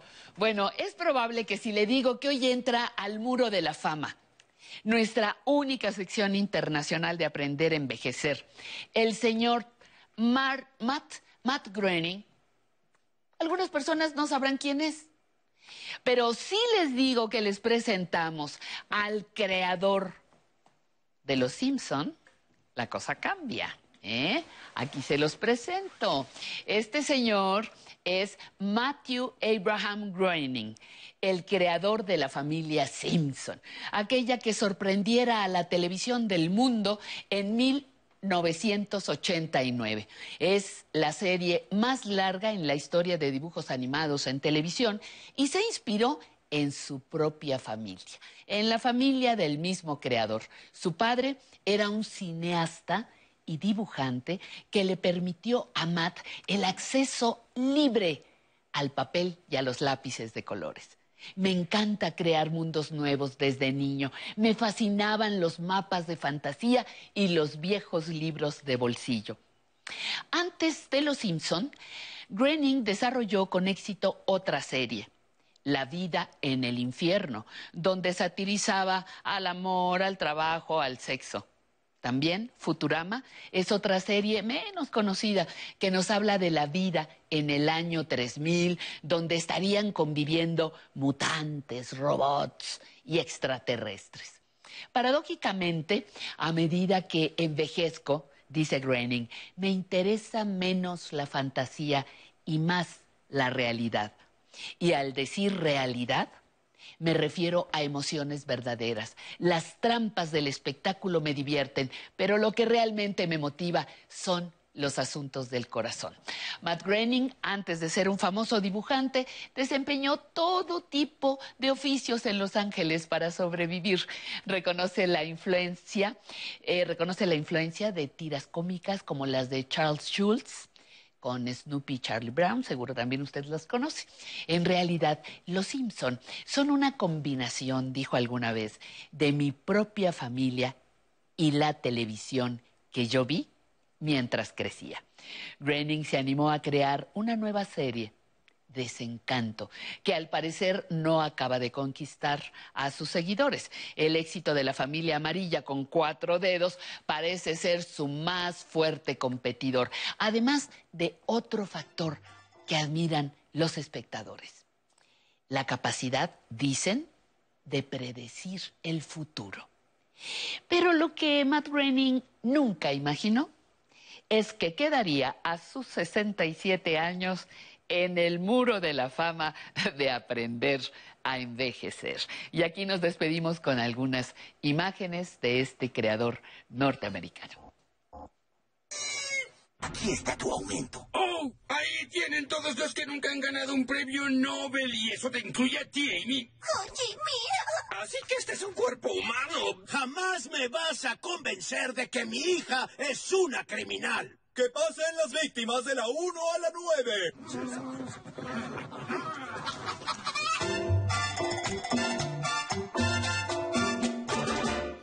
En este programa podrás encontrar diferentes rutinas que te ayudarán a ejercitarte desde la comunidad de tu hogar. Vas a poner a prueba cada uno de los músculos de forma resistente, elástica y flexible. Deja que tu cuerpo se acostumbre al ejercicio y verás grandes cambios en tu vida. Siempre creciendo desde el coxis hasta la cabeza. Y aquí quédate tijeras conmigo. Ahora abre y cierra. Al finalizar la rutina quedarás listo para comenzar tu día. Tu cuerpo y mente trabajan. Actívate. Lunes a viernes, 5.30 horas.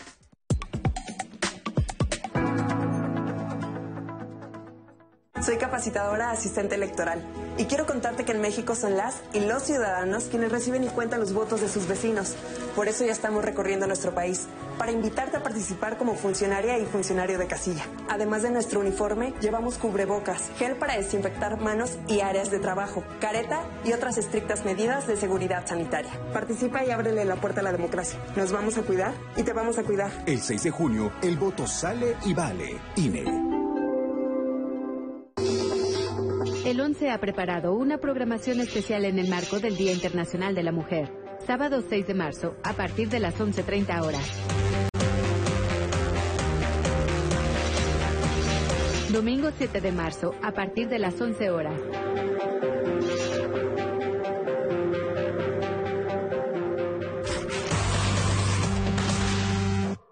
El Tribunal Electoral del Estado de México resuelve con justicia y celeridad las controversias jurídicas derivadas del proceso electoral. Las magistradas y los magistrados garantizamos tus derechos político-electorales conforme a los principios de certeza, imparcialidad, objetividad, legalidad y probidad. Y resolvemos de forma pronta y expedita los medios de impugnación con la emisión de sentencias. Este proceso electoral tú eliges y nosotros protegemos tu decisión. Tribunal Electoral del Estado de México.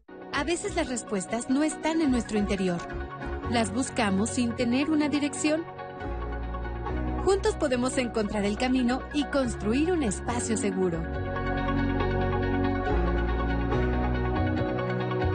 Diálogos en confianza. Lunes a viernes, 9 horas.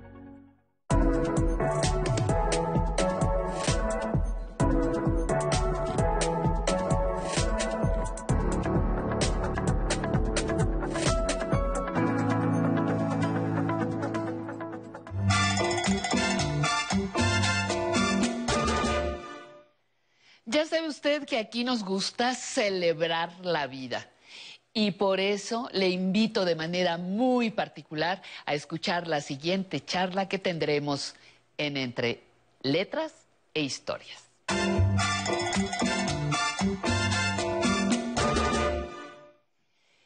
Bueno, el pretexto es el Camino del Fuego, el más reciente libro publicado por Celia del Palacio. Ese es el pretexto, queridísima Celia, pero en realidad queríamos, por un lado, darte la bienvenida a nuestro programa y por otro lado agradecerte pues todo lo que te has ocupado de las mujeres a lo largo de tu trabajo como escritora. Eh, te doy la bienvenida. Una vez más, reitero, celebro tu vida. Me da muchísimo gusto que estés aquí. Y que cuéntame, por favor, vámonos de atrás. Digo, de, de, sí, de hoy para atrás. Celia del Palacio edita, firma El Camino del Fuego. ¿De qué nos hablas en esta novela? Bueno, pues antes que nada, muchísimas gracias por, por estar aquí, con, que poder estar aquí contigo en este programa tan maravilloso, que de verdad me, me, ha gustado mucho. eh, y poderte reencontrar en la vida después de tantos Muchas años gracias. de no vernos. De no seguirnos. Eh, de no, sí. Eh, y pues bueno, en este, en este libro del Camino del Fuego, eh, que se publicó a finales del, año pasado, eh, trato de la vida de una sacerdotisa totonaca de Xtacu, que se ve forzada a seguir a los conquistadores, a Cortés y a su séquito, pues, hacia, en un viaje hacia Tenochtitlan. Y pues quiero explicar con esta, en esta novela uh, varias cosas, eh, cómo es, cómo era la vida de estas personas, de los totonacos, que son pues un grupo étnico que no se conoce mucho y que se ha prejuzgado o juzgado tanto como los tlaxcaltecas de, ajá, de traidores. De traidores. Es porque apoyaron a Cortés y sin embargo pues se sabe muy poco de las razones por las cuales este pueblo pues se vio forzado a tomar esa decisión, ¿no? Uh -huh. eh, pues, por sufrir el, el, yugo azteca que era bastante complicado para ellos eh, estar eh, sufriendo con, con, esas condiciones, ¿no? Donde les habían quitado los nombres de sus dioses, les habían quitado sus dioses, les quitaban mercancías, tenían que dar tributos bastante onerosos, les quitaban a sus hijos e hijas para sacrificarlos, para volverlos esclavos, etcétera. Entonces, bueno, pues estas, estos pueblos eh, pensaban que era un, un, una, una vida que ya no iban a poder cambiar. Cuando llegaron entonces estos extranjeros y cambiaron las cosas, eh, hicieron lo impensable, digamos, enfrentarse a, los, a los mexicas y decir, vamos a ir a Tenochtitlan, ¿no? Entonces, bueno, pues los, los totonacos eh, vieron que su mundo, digamos, se empezaba a venir abajo y decidieron pues acompañar a estos, a estos extranjeros para librarse de ese yugo. Y bueno, esta, esta historia se ha contado de muchas maneras, pero no hemos escuchado todavía las voces de estas mujeres prehispánicas. Exacto. Y de hecho, pues de las mujeres prehispánicas hay muy pocas obras. Eh, bueno, sobre la Malinche, que es la más conocida y que se, ha sido muy maltratada, digamos, muy vilipendiada por la historia tradicional también acusándola de traidora, pero no sabemos muy bien a qué o por qué, ¿no? Ella también pertenecía a uno de estos pueblos juzgados por los mexicas, que eran los popolucas. Entonces, eh, pues bueno, de, ella conocemos algo.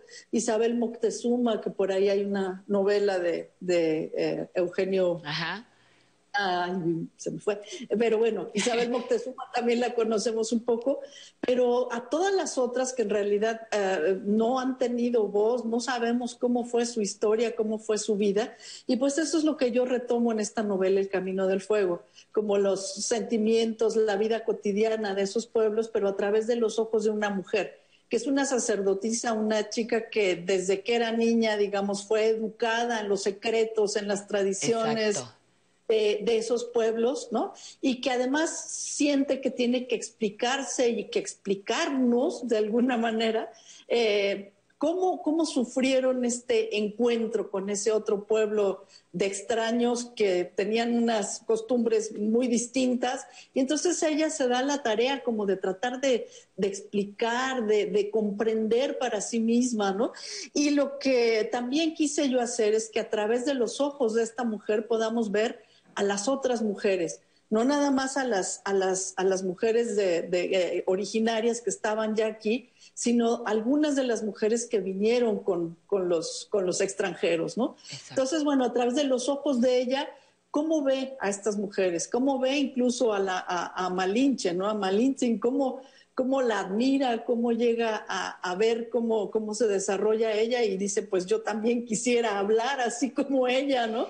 Yo también quiero que me permitan hacer las cosas que a ella le permiten, etcétera. Oye, oye, Celia, tengo, tengo una duda, perdóname que te interrumpa, porque ¿dónde está la línea divisoria o la separación, no sé si se pueda decir esto, entre tu doctorado en historia, porque tienes un doctorado en historia, y la, la eh, creatividad, digamos, que puedes tener, el permiso que te da la novela. La recreación, esa es la palabra, la recreación que te puede permitir la novela.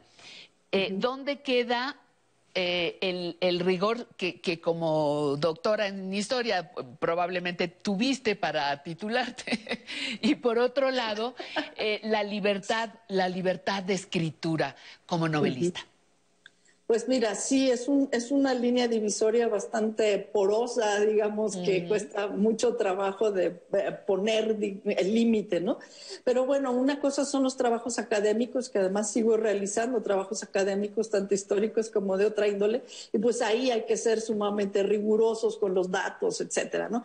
Pero para la novela, y tú lo sabes, bueno, en todas las novelas que he escrito y también en esta, Sí me he preparado mucho, sí he hecho una investigación histórica hasta donde se ha podido, he conseguido las investigaciones, los libros que hablan de, estos temas. He recurrido a los especialistas, en este caso en la novela, pues tuve que recurrir a una gran cantidad de personas y por el hecho de vivir en Jalapa y estar muy cerca de estos pueblos, pues pude acceder a una gran cantidad de información que me que está en el Museo de Antropología de Jalapa, por ejemplo, ¿no? Cómo se vestían estas mujeres, los trajes, eh, algunas de las costumbres, la cocina prehispánica. Todavía hay personas que siguen cultivando este tipo de saberes en Veracruz. Entonces, bueno, pues de allí me, he nutrido, ¿no? Y pues sí fue una investigación muy rigurosa, yo lo, digo por ahí, eh, he seguido las investigaciones de otras personas como Mario del Cid Mario Fuente del CID, que estudia cómo era la vegetación en el momento en que llegaron los españoles, ¿no? Entonces, pues en esa novela no hay palmeras y gracias a, él no hay palmeras, ¿no? Porque, bueno, lo primero que nos imaginamos cuando llegan estos extranjeros son las palmeras borrachas de, sol, de la Cruz, ¿no? Y no había ninguna. Entonces, bueno, me di a la tarea de buscar en toda la novela a ver qué plantas, qué frutas estoy diciendo que se están comiendo estas personas y que no vaya yo a decir alguna barbaridad de algo que no estaba ahí, ¿no? Entonces, digamos, por otro lado, me di muchos permisos para hacer muchas cosas, digamos, hay mucha fantasía en la novela, todas estas mujeres sabias, las, las ancianas sabias, ¿no? Que son las que guían a, a durante todo su camino, que la acompañan y bueno, las mujeres estas con alas de petate, eh, las nahualas, todo tipo de, hechiceras, ¿no? Que son las sabias de ese momento. Eh, bueno, pues ahí hay toda una recreación de, esas reuniones de, mujeres eh, sabias, ¿no? Entonces, claro, hay mucha fantasía en esto. ¿Cómo pudieron haber sido esas ciudades?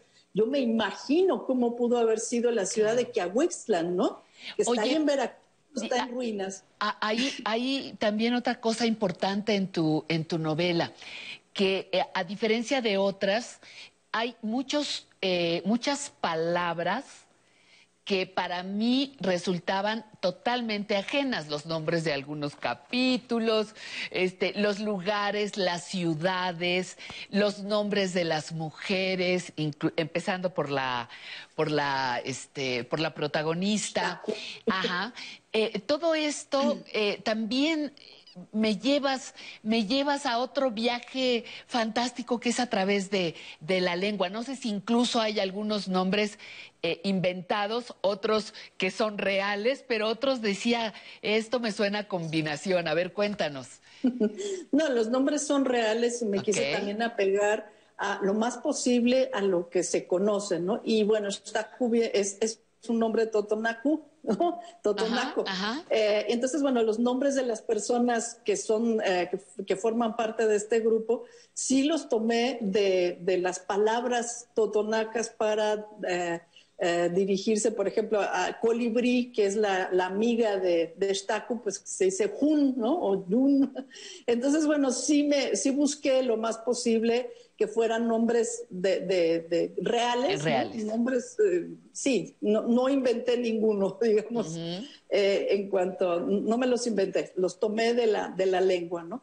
Y también las maneras de, escribir algunas de las palabras que pueden confundir, ¿no? Como Montecuzoma, que, pues es Moctezuma, ¿no?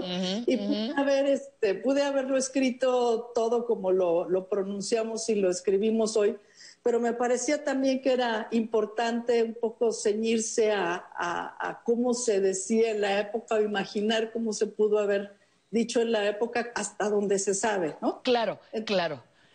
Eso.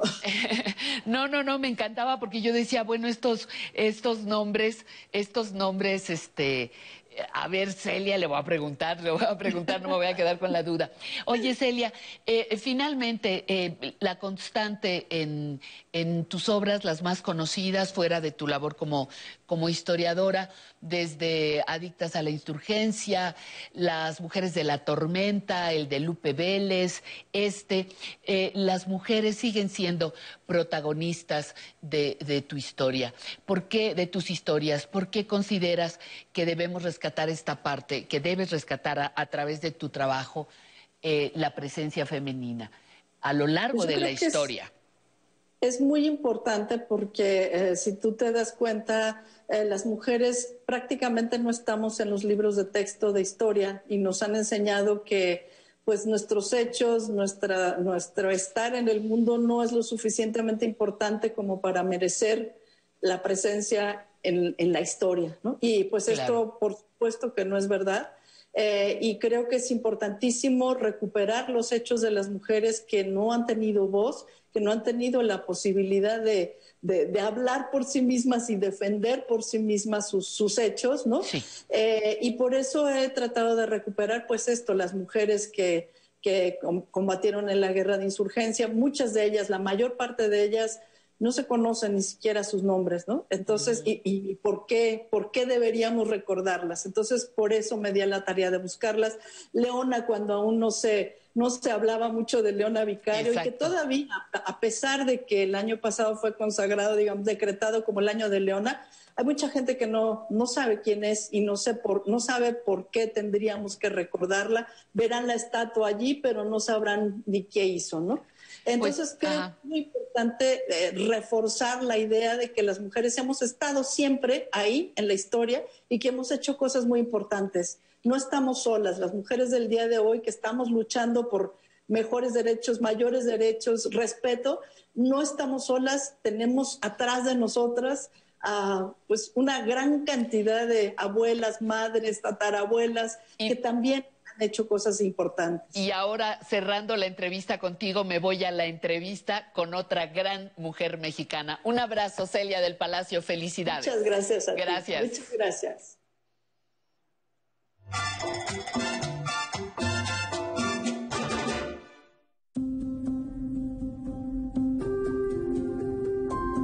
Cuando se habla de la historia de las mujeres en México, la historia contemporánea de las mujeres, y hacemos referencia a las importantísimas aportaciones que ha hecho el feminismo a nuestra historia, no podemos olvidar el nombre de Marcela Lagarde y de los Ríos.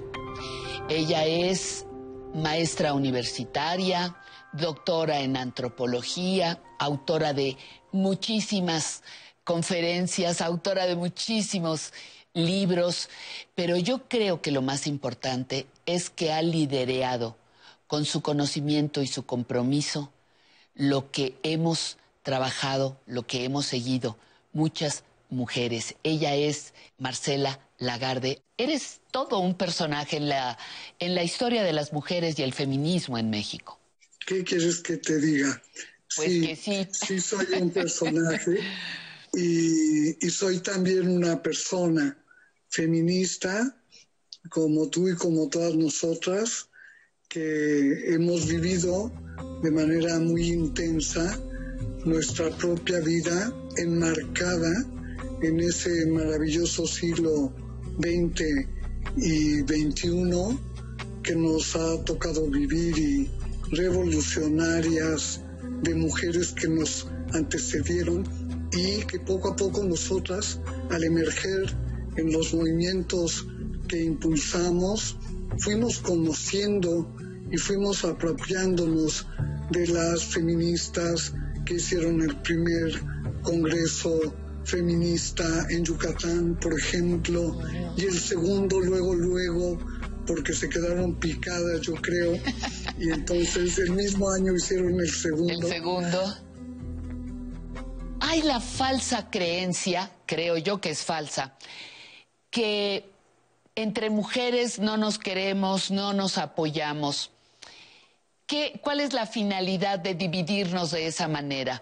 Porque habemos muchas mujeres que sí nos queremos, que sí confiamos y que admiramos y seguimos el trabajo de la que en turno puede guiarnos por caminos de luz.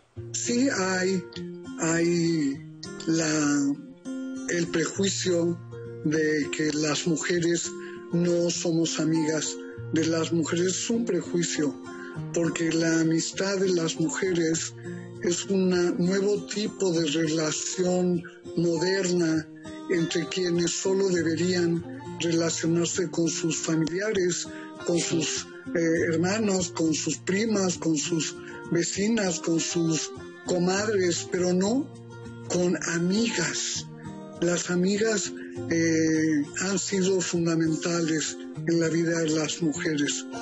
Pero además de la amistad, nosotras hemos desarrollado una voluntad consciente de ser socias de otras mujeres, de ser eh, alumnas de otras mujeres, de ser discípulas de otras mujeres, de ser colegas de nuestras colegas, de ser colaboradoras, de ser mujeres cercanas a otras mujeres.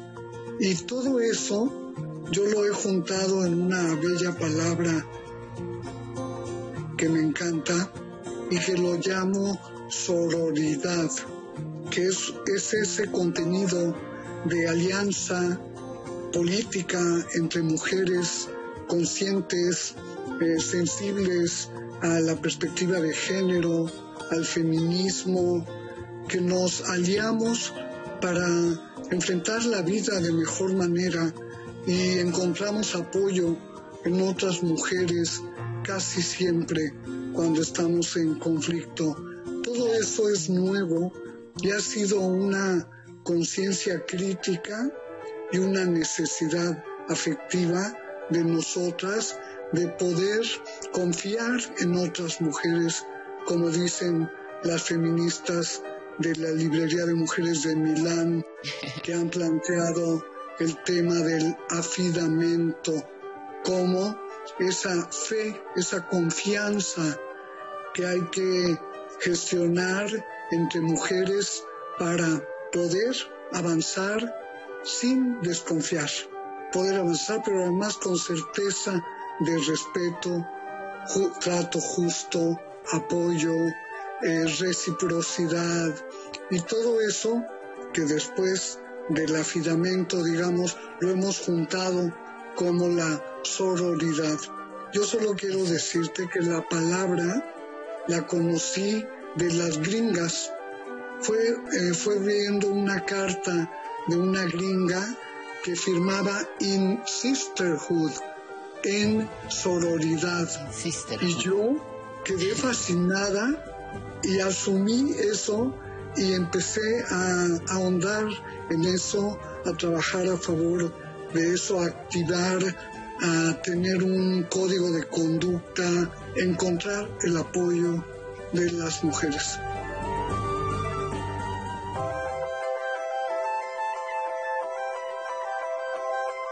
Diana Russell, una gran feminista estadounidense, de la que yo tomé el concepto de ella y otras de femicidio y lo transformé y lo llamé feminicidio.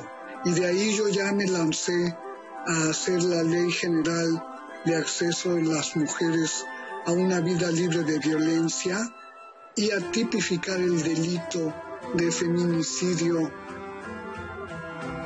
antes de que se instalara y tipificaras la palabra feminicidio, antes de que saliera esa ley de las mujeres a una vida libre de violencia, eh, tú te encontraste con una realidad mexicana respecto a la violencia que si hoy nos la platicas nos va a costar trabajo como en aquella época creerlo, pero me gustaría que lo describieras y que sobre todo nos dijeras qué resultado y cómo ves que se ha seguido aplicando esto en nuestro país. Bueno, siempre he investigado la opresión relativa al género, pero también a la clase, a la edad, a las condiciones de acceso a los recursos, al desarrollo, a la democracia. esa es una preocupación mía continua hace 60 años. Y como parte del movimiento feminista, pues siempre estuve a favor de eliminar la violencia contra mujeres y niñas. Y en esa época, en los, en los noventas, el movimiento feminista eh, fue convocado a Juárez de mujeres desaparecidas y de mujeres cuyos cuerpos fueron encontrados en la vía pública, en un estacionamiento, en un basurero, en un coche, eh, y fue, fue terrible. Yo pensaba, conforme fui conociendo el terrible eh, panorama en torno a la muerte violenta de mujeres, pensé siempre, si hay ese grave problema en México, también en México tenemos que crear la solución a ese grave problema, porque nadie va a venir a decirnos cómo hacerle. Y tenemos que mostrar, buscar, eh, consultar, investigar, y eso fue lo que, lo que hice. Y así conocí el trabajo de Diana Russell, sostiene que se trata de homicidios eh, por el poder de dominio, por el poder de destrucción, por el poder de jerarquizarse los hombres patriarcales en la sociedad en que cuentan con el reconocimiento a su poder, a su potencia, a sus eh, necesidades, a sus derechos. O sea, tienen todo con lo que se ha construido una supremacía de género. Y las mujeres quedamos colocadas en un plano de inferioridad en relación a los hombres. Y se llama feminicidio y en nuestras leyes se llama feminicidio y ya está en la Real Academia de la, de la Lengua se llama feminicidio. En mi caso, en particular, apoyada en Diana Russell y Jill Radford, que son socias, fueron socias, eh, tenían ya una recopilación en el mundo global. Tipificamos, creamos el, pensum jurídico para colocar el feminicidio en los códigos penales, pero no bastaba y nos dimos cuenta rápidamente de que no era suficiente castigar, que era imprescindible hacerlo en respeto a las normas, pero que lo que teníamos que hacer era prevenir, atender, sancionar la violencia contra mujeres de todo tipo, porque el feminicidio es la punta del iceberg de un conjunto de violencias que las mujeres vivimos cotidianamente, hasta el caso gravísimo de la muerte violenta o la muerte propiciada, como es el suicidio, cosa que descubrimos después, y fuimos haciendo una teoría conforme a lo que pasa en México. Está publicada, son 18 tomos, los publicó la Cámara de Diputados y presentamos todo ese estudio. Ahora, hace un mes, se acaba de presentar un nuevo informe sobre feminicidio eh, y la verdad yo estoy muy, muy emocionada porque se haya continuado con ese esfuerzo teórico para saber de qué estamos hablando. Ahora en la pandemia hay cifras de aumento de violencia en el confinamiento por la promiscuidad patriarcal en los hogares. Tenemos leyes en 32 entidades del país, tenemos códigos penales reformados en 32 más el Código Penal Federal, tenemos eh, protocolos, tenemos diplomados, tenemos cada vez más comisiones de género en las instituciones, en las universidades, en el Poder Judicial, en el Poder Electoral.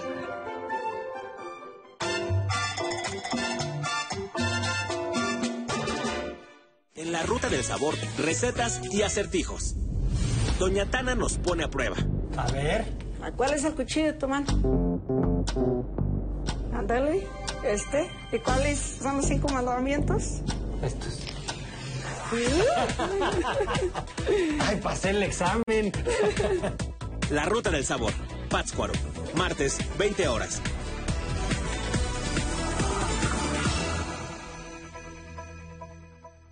Merecemos vivir con seguridad, igualdad y justicia. Este video de alerta es una llamada a la acción para todas las mujeres de, de decirnos que seguimos en la lucha. Seguimos pisando fuerte y Hemos ganado equidad en muchos ámbitos, en lo laboral, en lo educativo, en lo social también. Soy una mujer indígena con discapacidad y empecé a defender a mis hermanos indígenas. Pero las mujeres sigan alzando la voz, quiere decir que hay un tema pendiente para el propio Estado. El luchar día a día en igualdad de género, eso me hace a mí ser más fuerte. Hagamos que suceda. Un programa con Ana María Lomelí, miércoles a la medianoche. Ser mujer en esta época es un compromiso muy grande. Tienes el poder de educar a tus hijos. Cuando yo estuve en la Nacional de Danza, la directora era la maestra Nelly Campobello. Cuando crezco y empiezo a conocer la vida de esta mujer, lloré. Porque dije, esa fuerza que me transmitía cuando llegaba al salón fue todo lo que sufrió y vivió en la revolución. Y fue la mejor bailarina del país. A mí me marcó y me remitió a mi abuela. Ella sufrió también la revolución. Ella se quedó sin padre, sin madre, sin hermana. Por supuesto que hay un gran avance. Luego entonces estamos haciendo las cosas bien, pero hay mucho que hacer todavía. Viva mi madre, viva mi hija, vivan mis abuelas y mis bisabuelas, vivan las artesanas que me visten, vivan las doctoras que me sanan, vivan las amigas que me confortan, vivan las mujeres.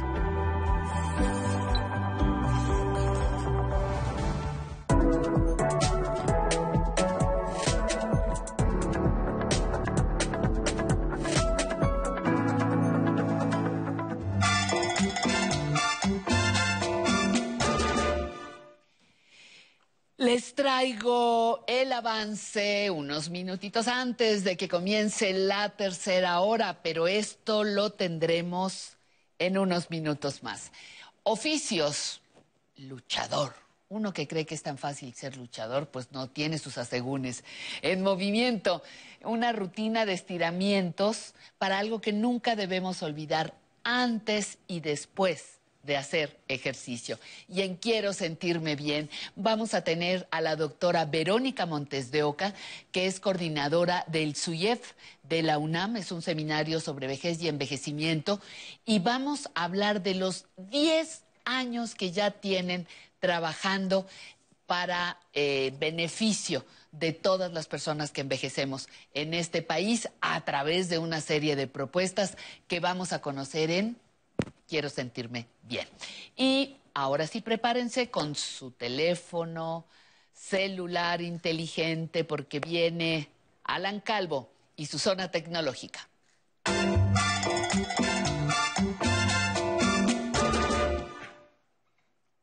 ¿Oíste las multitudes? Por supuesto. Cuando Alan Calvo, ¡ah! todo mundo. Hola, Alan, ¿cómo estás? Bienvenido. Muy ¿Cómo bien, andas? muy bien, muy ¿Contento? feliz. Pati, contento y Te orgulloso. siguieron mandando Por supuesto, estoy muy orgulloso de todo nuestro público, Pati, porque mails, pudieron mandarme archivos PDF, me mandaron incluso recetas de lasaña, No me digas. me mandaron fotos con sus familias, con sus mascotas, entonces estoy muy Pues contento. muy bien, eso, eso da mucha felicidad, ¿verdad? Sí. Alu- alumnos tan avanzados y Por supuesto. Bueno, oye, y hoy, ¿qué es eso de Telegram? Que te, hasta te dije, te están mandando telegramas, ya ni se usa, ¿no?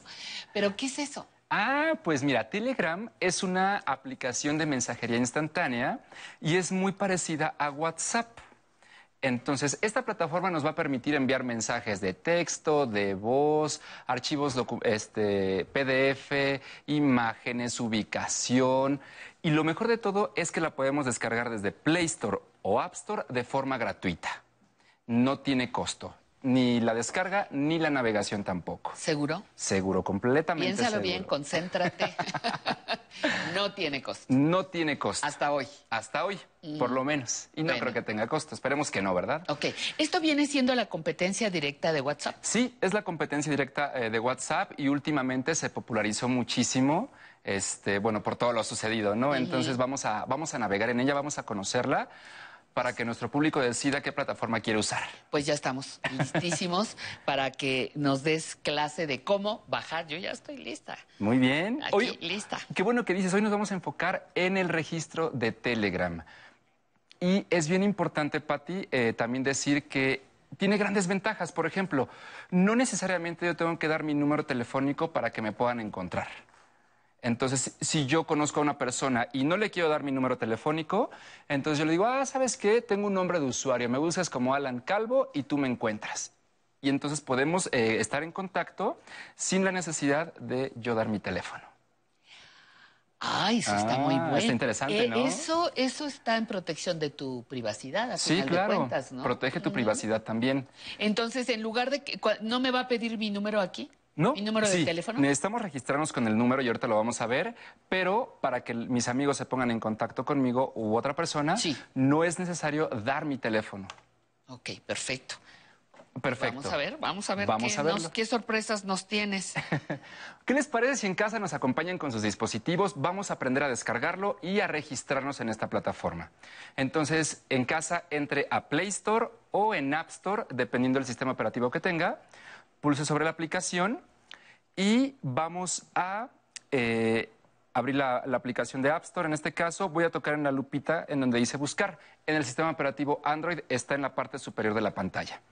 Vuelvo a tocar en la lupa y vamos a escribir Telegram. Escribimos Ah, en la lupa. Gram.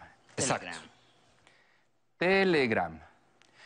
Y para continuar pulsamos en donde dice buscar o en la flecha azul del teclado. Y entonces dentro de los resultados que nos arroja dice Telegram Messenger.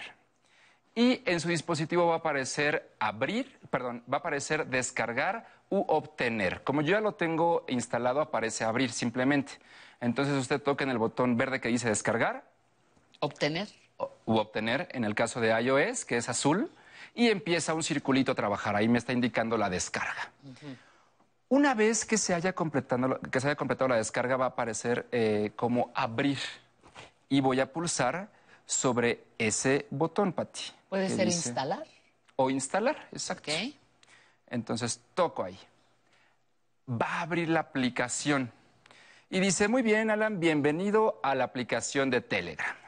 Y aquí vemos en pantalla que dice, eh, es la más rápida, este, es gratis y segura. Vamos a ver si es cierto. Deslizamos la pantalla a la derecha y nos dice es la más rápida, es muy poderosa, es gratuita, está basada en la nube. Eh, esto nos permite tener la aplicación en diferentes dispositivos, en el celular, en la computadora, en el iPad o en la tablet. Y te dice además, es muy segura, entonces no tenemos problema. Muy bien, ahora en la parte inferior hay un botón de color azul. Toque en donde dice empezar a chatear. Vamos a pulsar sobre él. Y dice, a ver, Telegram, dice, a ver, Alan, eh, permite a Telegram recibir llamadas para que podamos confirmar tu número de teléfono automáticamente. Como es el registro, ya habíamos platicado en programas anteriores, nos va a pedir una serie de permisos. Entonces, todos los tenemos que autorizar. En este caso, vamos a tocar en donde dice OK y tenemos que ingresar aquí nuestro número de celular. Lo escribimos y hay una flechita de color azul o de color verde. Vamos a pulsar sobre ella. Y entonces dice, a ver, Alan, ¿le das permiso a Telegram que administre las llamadas telefónicas? Decimos sí. Tocamos en permitir. Y después dice, muy bien, eh, dice, permite Telegram leer el registro de llamadas. Volvemos a tocar en OK. Y otro permiso. Dice, eh, permitir que Telegram acceda al registro de las llamadas telefónicas. Permitir. Muy bien, y entonces vamos a recibir una llamada telefónica, así como lo estamos viendo en pantalla, en donde nos van a dictar un código. Aquí es bien importante que tenga una pluma y un papel a la mano, porque nos van a dictar seis dígitos. Entonces, vamos a escribirlos, nos pegamos el auricular a la oreja y nos dice, tu código de Telegram es tal. Y entonces empezamos a escribirlo. Después eh, aparece esta página y nos dice, bueno, ya lo tienes, ahora ingrésalo, debemos digitarlo. Una vez que lo digitamos, aparece en pantalla y vamos a pulsar sobre el botón azul que aparece en el teclado para poder continuar. Listo, ya nuestro teléfono está eh, verificado por la aplicación de Telegram. Ahora tenemos que ingresar nuestro nombre y nuestro apellido. Vamos a ver, vamos a ponerle zona tecnológica. Entonces es- empezamos a escribir zona en nombre, en apellido voy a escribir tecnológica y tengo la posibilidad de ponerle una foto de perfil. ¿Cómo? Para que mis amigos me reconozcan. Ah, perfecto. Entonces, a la izquierda de donde dice nombre y apellido, va a encontrar una camarita y un símbolo de más. ¿Qué quiere decir agregar una imagen? Entonces, pulsemos sobre ella, Patti. Ajá. ¿De acuerdo? Y emerge una ventana. Entonces dice, a ver, elegir foto. ¿De dónde, Alan? ¿Quieres tomar una foto? O sea, me la puedo tomar al instante. Ahorita, ajá. Me abre la cámara, me tomo una selfie y la subo. O... Te vas a tus archivos. Exacto. O me voy a mis archivos y elijo una de ellas. Voy a elegir una de mis archivos. Entonces dice, subir desde galería. Selecciono esa opción y eh, me abre la galería de fotos. Voy a seleccionar la foto que yo quiera, solamente tengo que pulsar sobre la imagen y enseguida me abre esta pantalla. Entonces dice, a ver, Alan, ¿quieres esta fotografía? o quieres cambiarla. Ah, me gusta esa fotografía. Entonces, lo único que tengo que hacer es centrarla en el círculo que aparece. ¿Cómo? La voy a deslizar a la izquierda o a la derecha, nada más la imagen. Listo. Ya que la centré, en la parte inferior hay una palomita de color azul. Voy a pulsar sobre ella. ¿De acuerdo? Y eh, de esta manera este, vamos a poder realizar nuestro registro. Después nos dice, a ver, Alan, eh, ¿en qué idioma quieres este, utilizar Telegram? ¿En español, en inglés? Ah, en español. En español, está en bien, español. Entonces selecciono ahí el idioma de la cuenta y toco en donde dice OK. ¿De acuerdo? OK. Listo. Dice, bueno, Telegram necesita acceso a tus contactos. Entonces tenemos que permitirle este, ese, ese acceso. Seleccionamos en donde dice OK y listo, Pati. Ya dice bienvenido Y a Telegram. listo, qué bárbaro. Y listo. Pueden ser muchos pasos. Yo les aconsejo ir eh, con calma, leyéndolos. Es bien importante leer, Pati. Híjole, eso Leer, nos lo has leer. dicho desde la primera Sí. sesión. Desde la primera. Y no es solamente leer libros, sino también los... Le- leer las Leer indicaciones. aquí. Ajá, ajá. Exacto. Oye, te, va, te vas a reír, pero este, yo instalé otra. No pasa nada. No, ya la quité, pero me dio risa porque yo te iba siguiendo y de momento me doy cuenta que instalé una para instal- niños. Hazme favor. No, no pasa nada, fíjate, nos puede ocurrir quité. esto y como exactamente Y ya la me quité muy fácil. La quité muy fácil, la eliminé y no pasó absolutamente nada. Ajá. Claro que tenemos permiso de equivocarnos. No, pero me da, me da mucha risa porque, maestro, ¿qué me dijo después de buenos días? Porque Claro. eso es lo que te iba, te iba a preguntar. Oye, ¿qué otras observaciones hay como para, para considerar cuando bajas esta u Sí. otras, u otras aplicaciones? Leer, muy Leer. importante. Eso es muy importante leer y aceptar todos los permisos que eh, vayan surgiendo. ¿Por qué? Porque de esa manera vamos a poder utilizar correctamente la aplicación. Nos va a pedir acceso a eh, administrar las llamadas, a nuestros contactos, a las fotografías. ¿Por qué? O sea, no con el afán de, de hurgar entre nuestra, nuestra Ajá, intimidad, ajá, ajá. sino eh, que es para que yo pueda subir mi foto de perfil. Dice, ah, ¿quieres poner una, foto de perfil para ti? Perfecto. Pero yo necesito acceso a tus fotos para que tú puedas elegirla. Una foto que tengo guardada, pues déjame entrar para que la pueda sacar. Ok. Déjame Ajá, entrar. ajá. Entonces, ah, No, es que, es que de momento te asusta. Por ejemplo, hay algunas aplicaciones que te piden que eh, quieren saber dónde estás. sí. Y, y tú de momento, no, ¿cómo les voy a decir dónde estoy? Pues sí, claro, porque usted me pide que la lleve de aquí a acá. Claro. Pues, pues déjeme diseñar una ruta. Pero Exacto. esa lógica la hemos tenido que ir aprendiendo. Así es, y, y exa- exacto, poco a poquito nos vamos quitando como estos prejuicios de que nos espían Exacto. o algo así, que no es cierto, ¿no? Entonces nada más mantener la calma. Nos- si nos pide eh, el acceso a nuestra ubicación es por ese- esa razón, porque nos permite esta plataforma enviar Claro. nuestra ubicación actual también. Ay, Alan, pues me da muchísimo gusto porque cada vez vamos avanzando más Sí. y más y más en, en el manejo de nuestro teléfono. De, de entre las cosas que te escriban, sería interesante que les dijeran si ya perdieron el miedo a estarle picando al teléfono. Eso es muy, muy importante porque lo pierdes y empiezas, ¿no? Claro, y te, mueves vas tú con más solito. libertad. Exactamente. Alan, un placer. Me voy placer porque sabes que a esta hora, después de estar contigo, me pongo insoportable.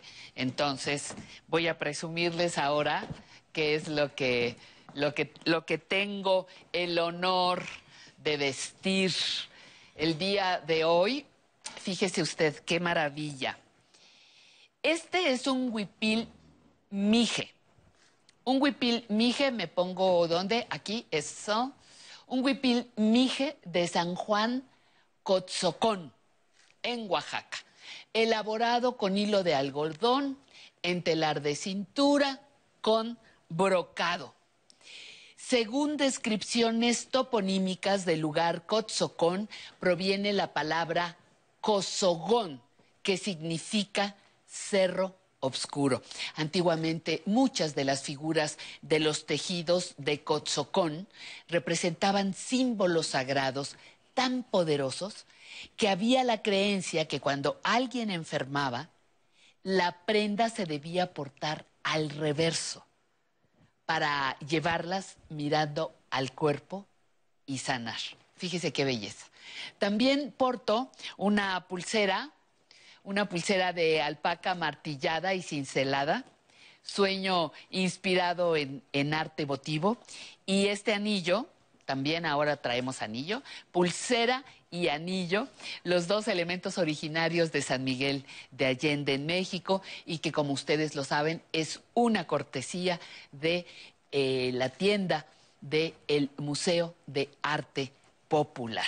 Así que gracias a ellos tengo el honor de vestir esta obra de arte y ahora me toca dejarle a usted muy tranquilo con esta sección, oficios, y conozcamos la vida de un luchador.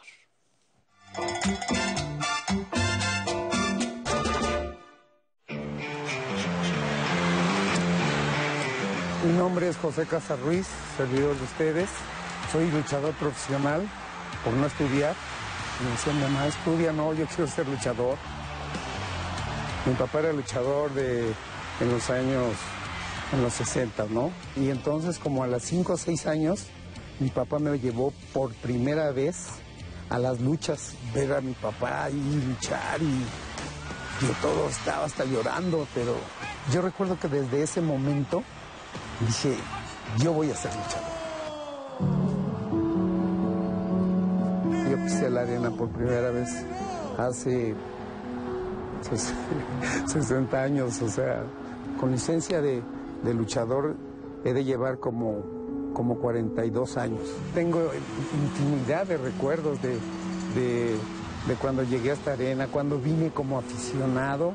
Un recuerdo muy bonito que tengo que estaba yo en la esquina 2000 y dije, algún día voy a pisar la arena. Y mira, así se me dio. Y llevando como capitán al 440, negro, negro, Casas. Yo llegué aquí por una invitación del señor Francisco Alonso. Hicieron una eliminatoria por sacar el nuevo campeón Pluma. Hicimos una lucha fuerza guerrera y un servidor en la arena Coliseo. Pero hicimos una lucha tan bonita, tan, tan, que, la comisión nos la calificó como la mejor lucha del año. No había límites. Yo recuerdo haber echado un salto desde esa esquina a mi rival hacia allá abajo, muy peligroso. Pero yo no me di el peligro, o sea, yo estaba disfrutando como disfruto en la actualidad ahora estar ahí en el ring. La lucha libre siempre ha tenido un estilo muy particular. Este, la, la lucha libre mexicana, para mucha gente, para mí, es, es la mejor lucha libre del mundo.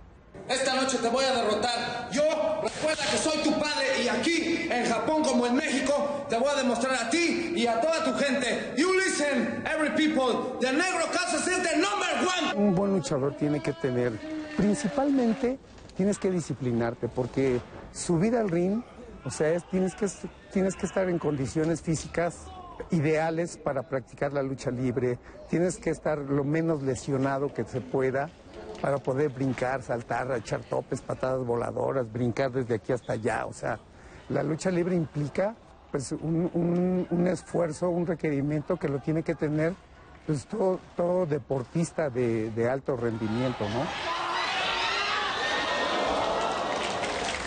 Primero tienes que aprender a caminar en el ring, a, rodar, a, a, las diferentes caídas y después te van, te van a enseñar las llaves que te van, que te van a, pasar al siguiente paso que es luchar. Aunque ya se me han roto accidentalmente muchos mis músculos, mi clavícula, pero son accidentes, ¿no? Que pasan. Pero sí, el luchador tiene un proceso, tiene un proceso de, de crecimiento como cualquier profesionista, o sea, tiene que actualizarse. Mi papá me aconsejó que, que yo fuera rudo de, desde un principio. O sea, desde un principio yo fui un luchador rudo. Después empezó a dar un fenómeno donde la gente empezó a ver a los, a los rudos como, como ídolos, como fuertes, como al malo lo empezó a, a, poner en un, en un, sitio especial. Pero eh, esencialmente, o sea, yo siempre toda mi carrera la he trabajado de, de un luchador rudo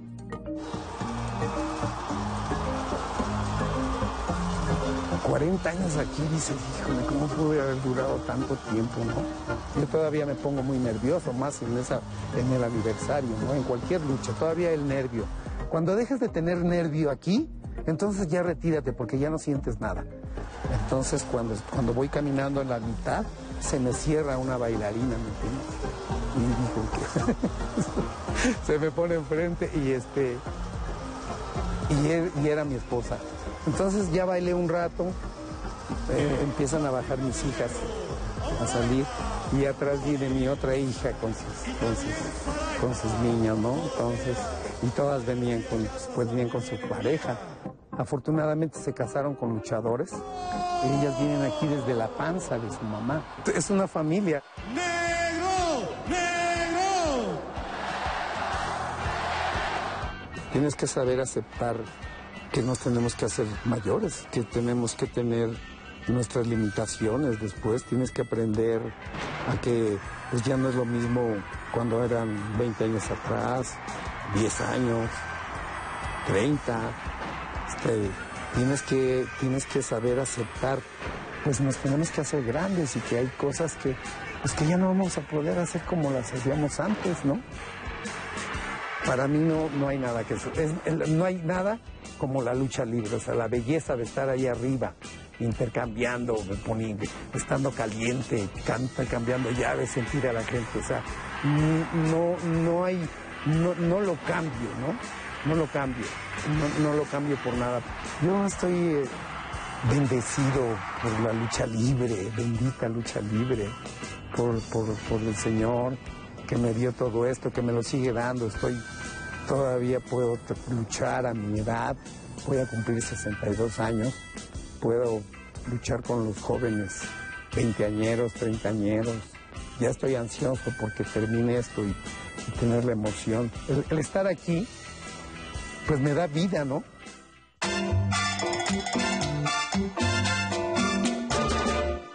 La Secretaría de Salud reporta este 6 de marzo de 2021 que en México hay 50.460 casos activos y 152.146 casos sospechosos de COVID-19. 190.357 personas han fallecido y el 78.3% de los casos se ha recuperado. En esta temporada, sigue las indicaciones de las autoridades de salud. Quédate en casa, usa cubrebocas y lava tus manos frecuentemente. Secretaría de Salud. Unión. Al fin del mundo te llevaría conmigo si pudiera. Discordia. Es ella la que manda en esta expedición y no Valdivia. ¿Estáis dispuestos a obedecerla? No vuelvas a decirme qué he de hacer. Nuevo mundo. No lo corrompe. Envicia. Nos ha dividido, ha provocado una guerra. Nadie me arrebatará lo que es mío. Una historia de conquista. Inés del alma mía. Basada en la novela de Isabel Allende. Domingo, 21 horas.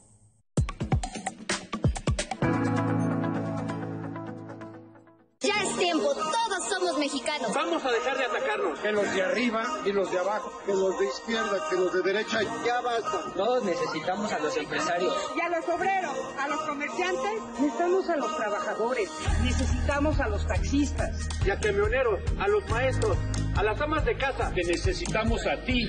Basta de pelear y estar desunidos. Somos Elige. Acércate a www.partidoelige.org.mx. Mensaje dirigido a simpatizantes y afiliados del partido. Merecemos vivir con seguridad, igualdad y justicia. Este video de alerta es una llamada a la acción para todas las mujeres de, de decirnos que seguimos en la lucha. Seguimos pisando fuerte y ya ninguna se queda atrás.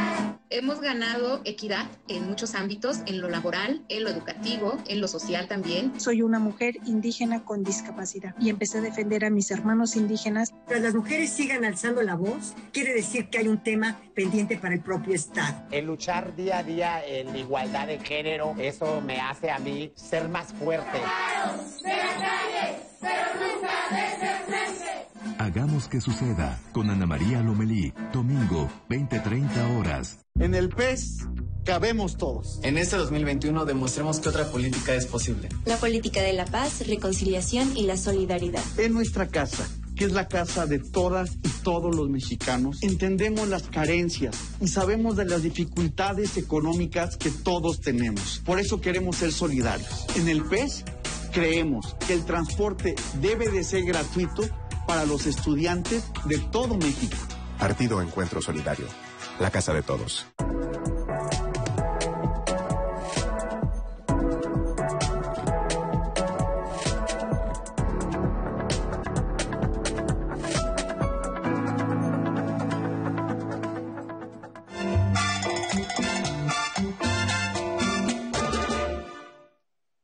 Ya vamos en la tercera hora y casi ni se ha sentido, ¿verdad?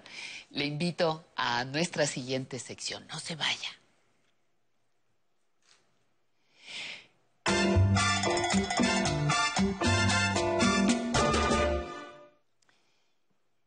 La edad adulta en la mujer mayor. Fíjese, algunas mujeres crecimos con la idea que decir tu edad era algo de mal gusto.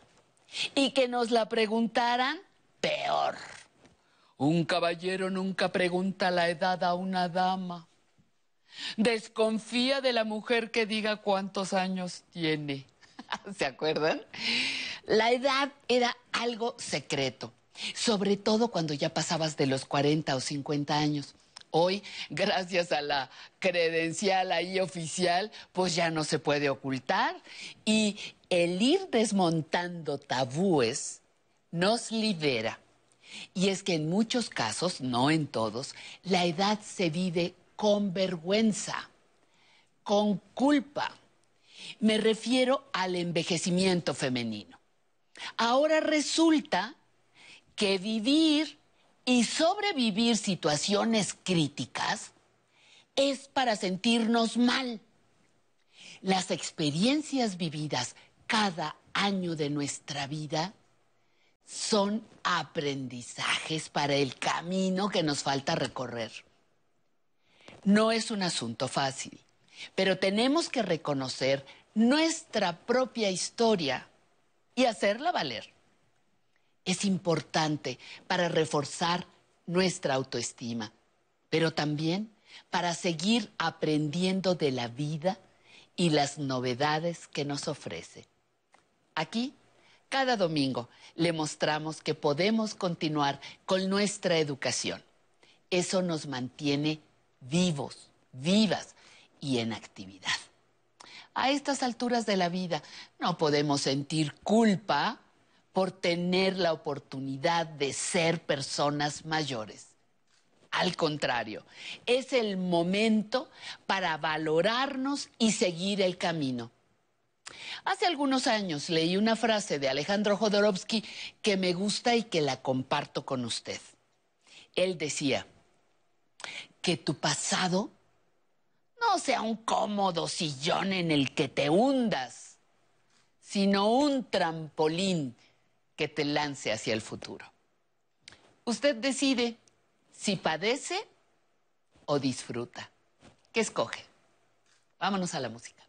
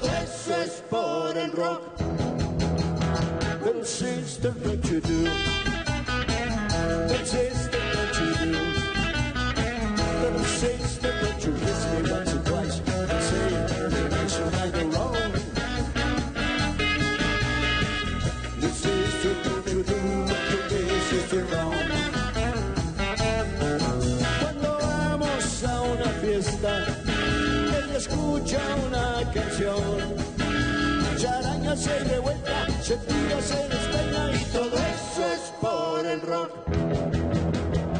Rebelde yo, rebelde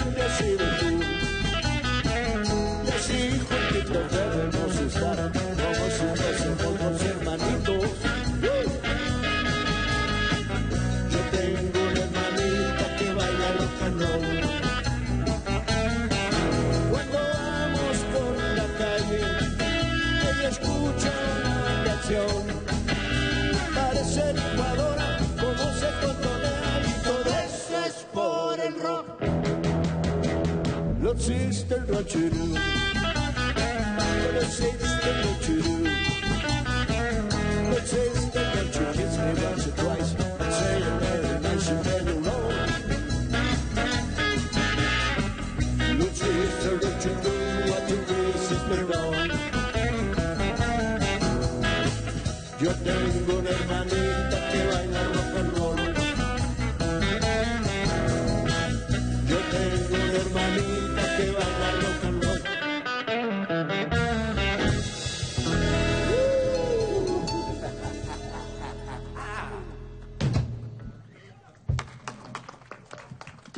No se vaya, no se vaya, quédese ahí donde está porque viene la rutina que Sensei David tiene preparado para todos nosotros. Adelante.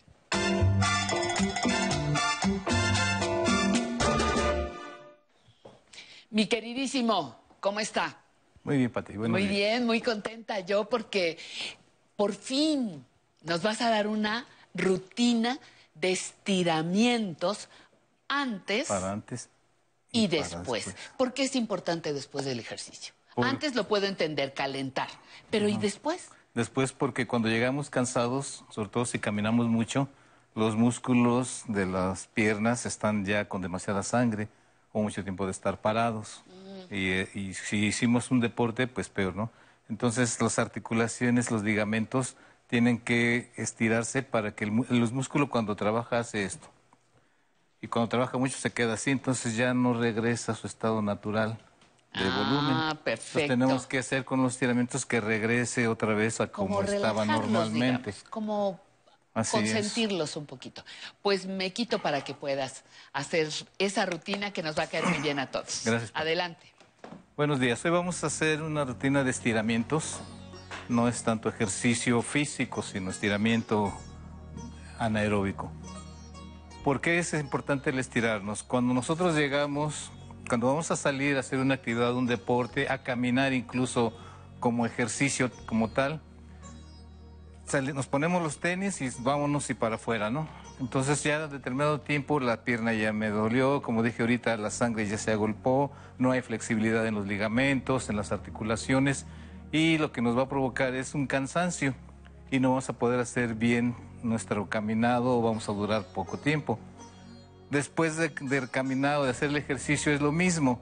Ya todo está compactado, la sangre está agolpada en la parte que trabajamos, ya sea de, de piernas o de arriba, y entonces tenemos que relajarla también para que los músculos que hacen como un acordeón, cuando yo apoyo el músculo se compacta y se abre, se compacta y se abre.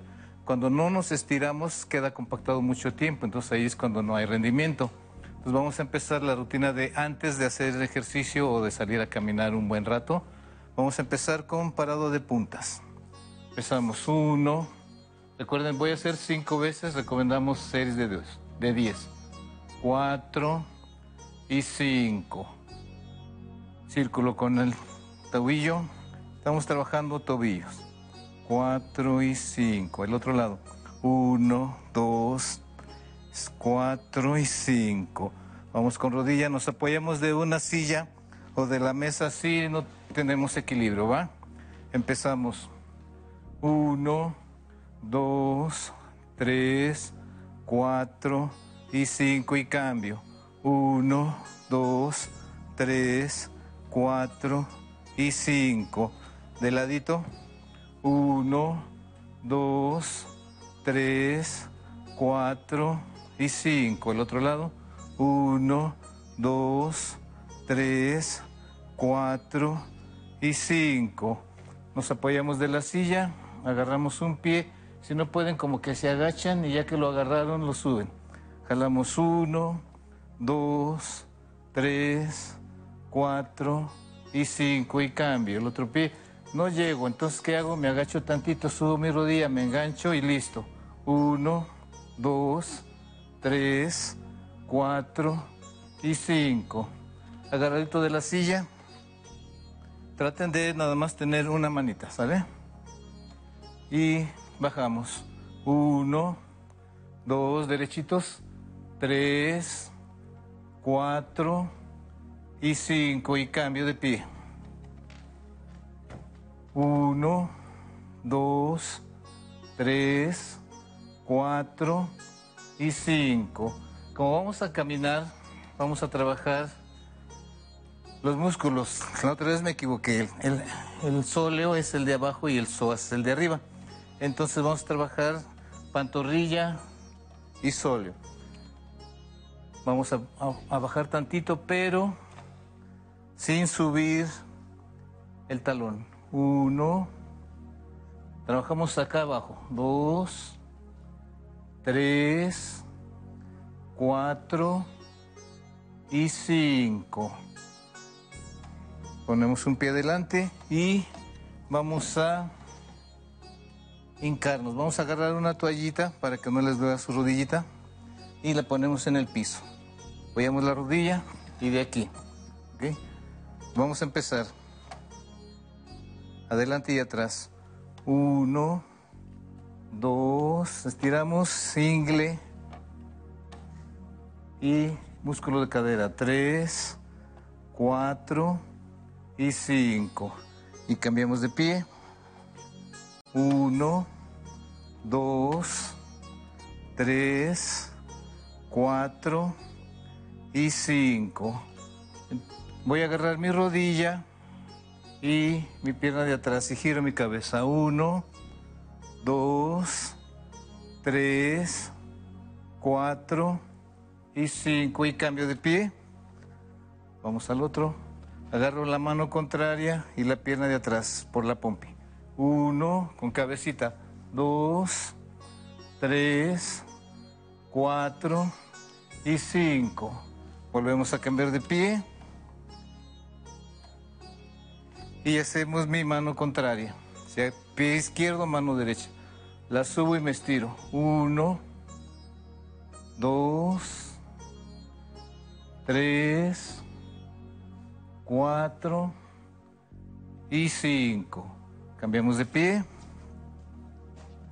Uno, dos, tres, cuatro y cinco.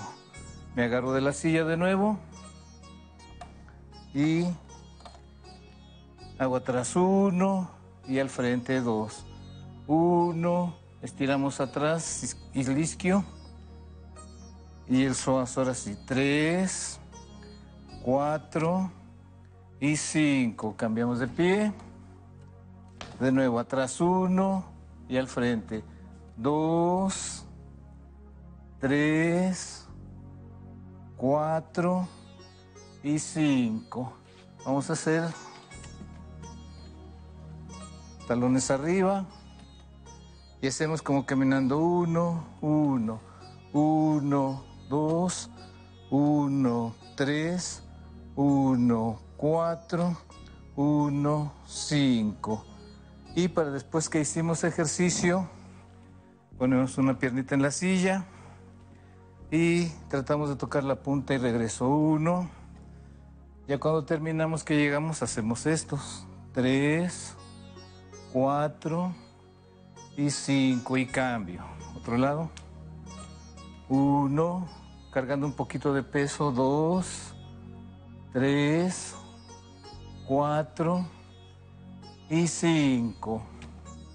Vamos a hacer como un jinete. Estiro una pierna uno y uno. Podemos subir la punta dos para que se estire más. Dos, tres, cuatro y cinco. Y como ya terminamos, como regresamos a casa, voy a inhalar, el exhalar bajo cabeza. Vamos a recuperarnos. Inhalo y exhalo. Inhalo y en el exhalo me suelto. Inhalo y suelto. Inhalo y suelto. Último inhalo y suelto. Soltamos nuestras piernitas para que se relajen de la caminada que hicimos y de la tensión. Si todavía tienen un poquito de energía para terminar de relajarse, va la preparación del baile. Trotamos aquí, descansamos y ahí va. Y regreso. Derecho y regreso. Así como divirtiéndose. Nos preparamos para los futuros pases de baile que vamos a aprender. Recuerden que el cansancio es más mental que físico. Si hacemos estos ejercicios antes y después de correr,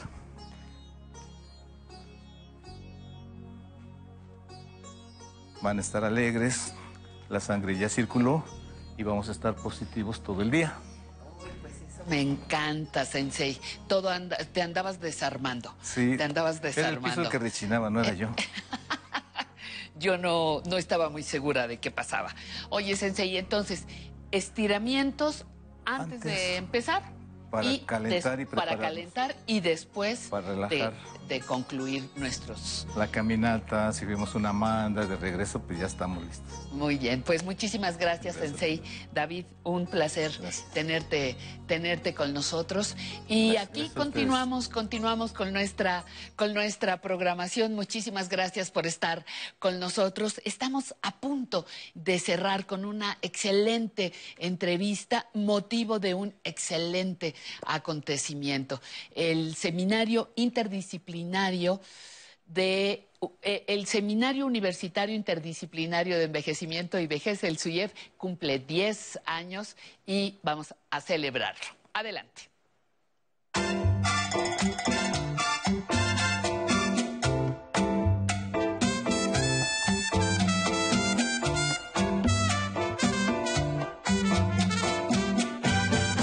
Cine del Once presenta Ciclo Mujeres de la Época de Oro.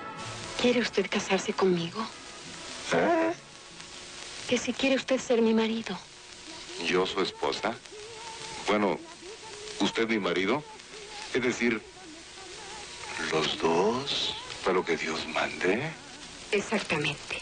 Se alquila marido con Elvira Quintana y Eulalio González Piporro. Lunes al mediodía. No más que por culpa tuya. ¿Dónde la dejé? Justo ahora que son las elecciones más grandes de la historia. Y que como la mayoría decidí salir a votar. ¿Dónde la dejé? ¿Mamá? Ay, hija, extravié mi INE y no sé qué hacer. Tranquila, aún estás a tiempo de sacar una reimpresión idéntica. Es muy sencillo. Puedes hacerlo hasta el 25 de mayo. Estaba tan preocupada. ¿Mamá? Voy por mi reimpresión. ¿Y el 6 de junio salgo a votar? El 6 de junio, el voto sale y vale. INE. Celebremos los grandes esfuerzos de mujeres y niñas por crear un mundo igualitario. El 11 creó un micrositio donde podrás encontrar más información. Conoce a las colaboradoras del canal y testimonios sobre la realidad de ser mujer. Descubre noticias y programas especiales. Adéntrate en la historia de esta lucha diaria aquí. Antes del Tribunal Electoral no existía un órgano jurisdiccional que defendiera plenamente nuestro voto. La democracia ha evolucionado y con ella la necesidad de instituciones firmes y autónomas. Ahora, nuestro derecho a participar en las elecciones se ha fortalecido. Sanciona a quienes ejercen violencia política en razón de género. También trabaja para que los grupos en situación de vulnerabilidad encuentren justicia. Como ves, el Tribunal Electoral resuelve conflictos que protegen los derechos político-electorales de todas y todos. Tribunal Electoral del Poder Judicial de la Federación.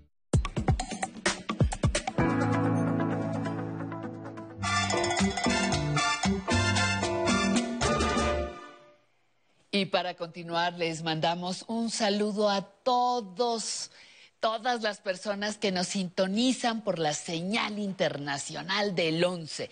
Recuerden que esta señal cuenta con sus propias redes sociales para que se enteren de toda la programación con la que cuentan en su país. Si vive en Estados Unidos, si vive en Puerto Rico, si habita en República Dominicana, recuerden que nos pueden seguir en Facebook, en Twitter o en Instagram como el 11 México.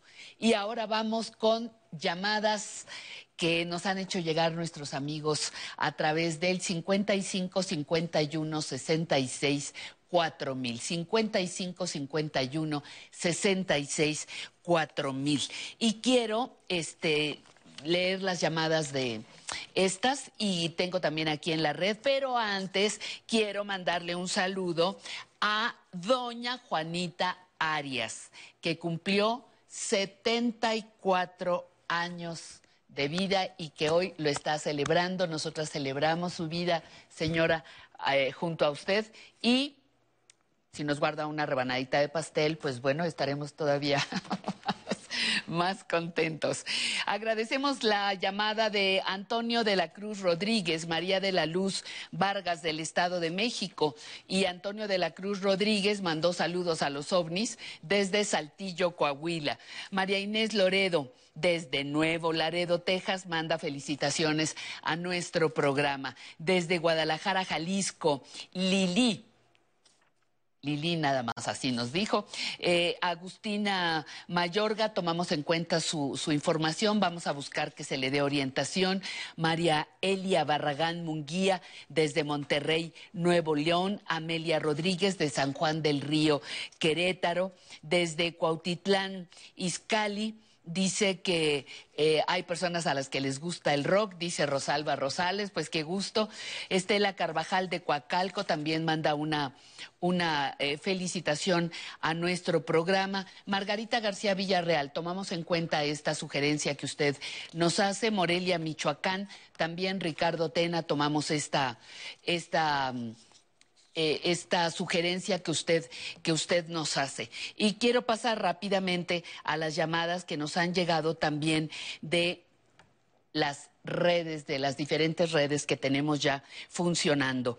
Eh, saludos a mi hija Victoria, dice Erika Egea, desde Tijuana. Amadita Cobos, muy buen programa, no me lo pierdo. Gracias por, por compartir con los viejitos. Saludos desde Reynosa, Tamaulipas. No son viejitos, son personas adultas mayores. ¿A poco no suena más bonito? Personas adultas mayores. Viejitos es así como menores de edad, pequeñines. No, son, somos personas adultas mayores. Buen programa, no me lo pierdo. Gracias por compartir, Amadita Cobos. Eh, nos manda también saludos Yolanda Franco, Alba, Patricia, le agradezco sus palabras. Vicky Medina, gracias. Nahui Tonatiu Ara Márquez desde Texcoco está mandando que saludemos a Cristina Romero Gracia, su mamá que nos ve fines de semana y entre semana. Florina Itanar, muchísimas gracias. Socorro Esparza y tenemos más saludos que agradecemos infinitamente, así como todas sus propuestas. Y todas las tomamos en cuenta. Y como lo habíamos comentado hace unos minutitos, tenemos muchas cosas que celebrar en este programa. La vida, para empezar, pero también lo que hacen algunas instituciones como nuestra queridísima UNAM en beneficio de las personas adultas mayores. Quiero sentirme bien.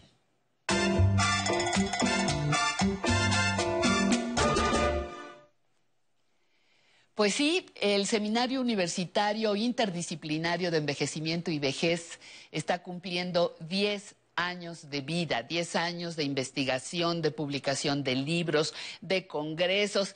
Y para hablar de ello nos va a presumir su coordinadora, la doctora Verónica Montes de Oca, a quien abrazo con mucho cariño. Verónica, qué reto más grande, muchas felicidades, qué emoción celebrar tantos años.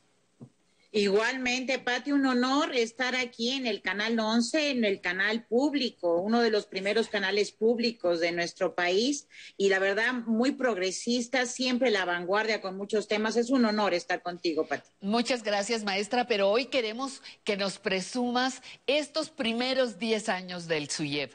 ¿Por qué debemos celebrarlos? Lo lograste, Verónica. Pues mira, esta es una iniciativa horizontal que crearon primero 19 directores, 19 directores de 19 dependencias universitarias que crearon esto con la anuencia del rector, el doctor en ese entonces José Narro, quien además muy gustosamente eh, pidió una terna de profesores para poderse hacer cargo de este seminario.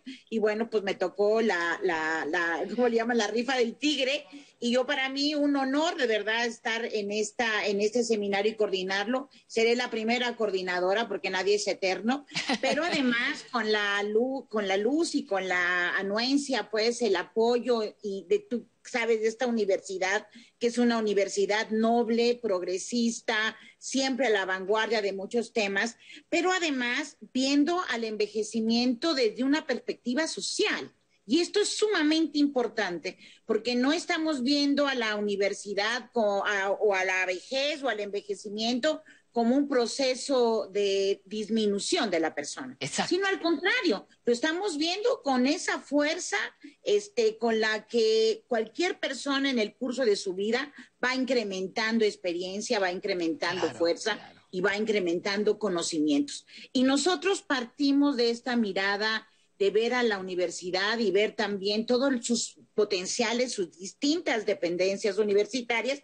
Y ahora nuestro seminario más o menos tiene 33. ¿no? De, de, las cuales 25 son tremendamente activos y hemos reunido a muchísimas personas de distintas áreas del conocimiento, tanto de las ciencias sociales, las humanidades, como de lo que llamaríamos las ciencias duras. Entonces tenemos el gran, la gran meta de crear redes de colaboración interdisciplinaria, incluso en las mismas ciencias sociales y con las humanidades, pero también con las ciencias de la salud y las ciencias exactas, ¿no? Como la fisiología celular, por ejemplo, o todo lo que está haciendo, se está haciendo en Juriquilla, este, que también contribuye muchísimo, por ejemplo, a la investigación sobre el Parkinson o el Alzheimer, ¿no? Pero también todo lo que se hace en antropología y en sociología y en, digamos, en psicología, que también es súper importante entonces tenemos como varias metas súper interesantes, que es hacer y fomentar el trabajo colaborativo.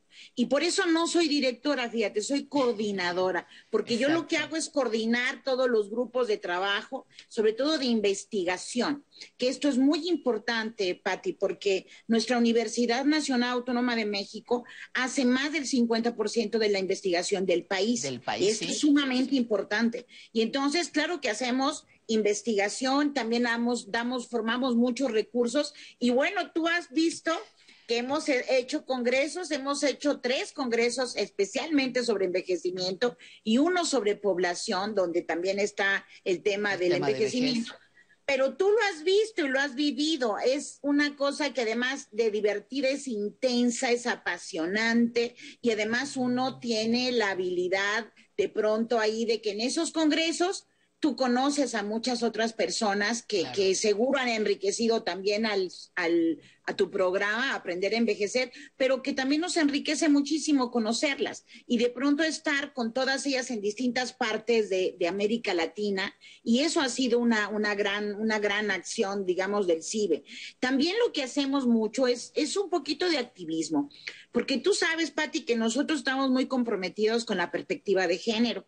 ¿No? De hecho, mañana estamos haciendo también varias actividades en torno al papel que tienen las mujeres mayores en nuestra sociedad, ¿no? A veces no las vemos, Patti. Hablamos de mujeres en general o de niñas, pero no vemos a la mujer anciana, a la mujer eh, mayor, digamos, ¿no? Entonces vamos a hacer un poquito de actividades al respecto. Vamos a tener unas conferencias porque hemos realizado muchísimos cines debate. Te dije que más o menos como 100, pero me quedé corta, me quedé corta. Ya sacamos la numeralia y son como 120. Madre ¿no? mía. Eh, eh, hemos organizado más de 150 eh, eventos y conferencias, aparte del Congreso. Esto significa que además hacemos cada mes más o menos una conferencia abierta al público para que nos sigamos preparando, porque tenemos que seguirnos preparando y hacer ruido y hacer visible cada vez más la situación de las diferentes poblaciones que conforman a las personas mayores. Entre cuáles, por ejemplo, poblaciones indígenas también que envejecen, poblaciones con discapacidad que envejecen, poblaciones de mujeres que envejecen y poblaciones, fíjate aquí hay muy importante, que son mujeres que tienen discapacidad, que tienen pobreza y que tienen algo que nosotros manejamos mucho en el SUYEP, que es hablar de la discriminación múltiple o de la desigualdad acumulada.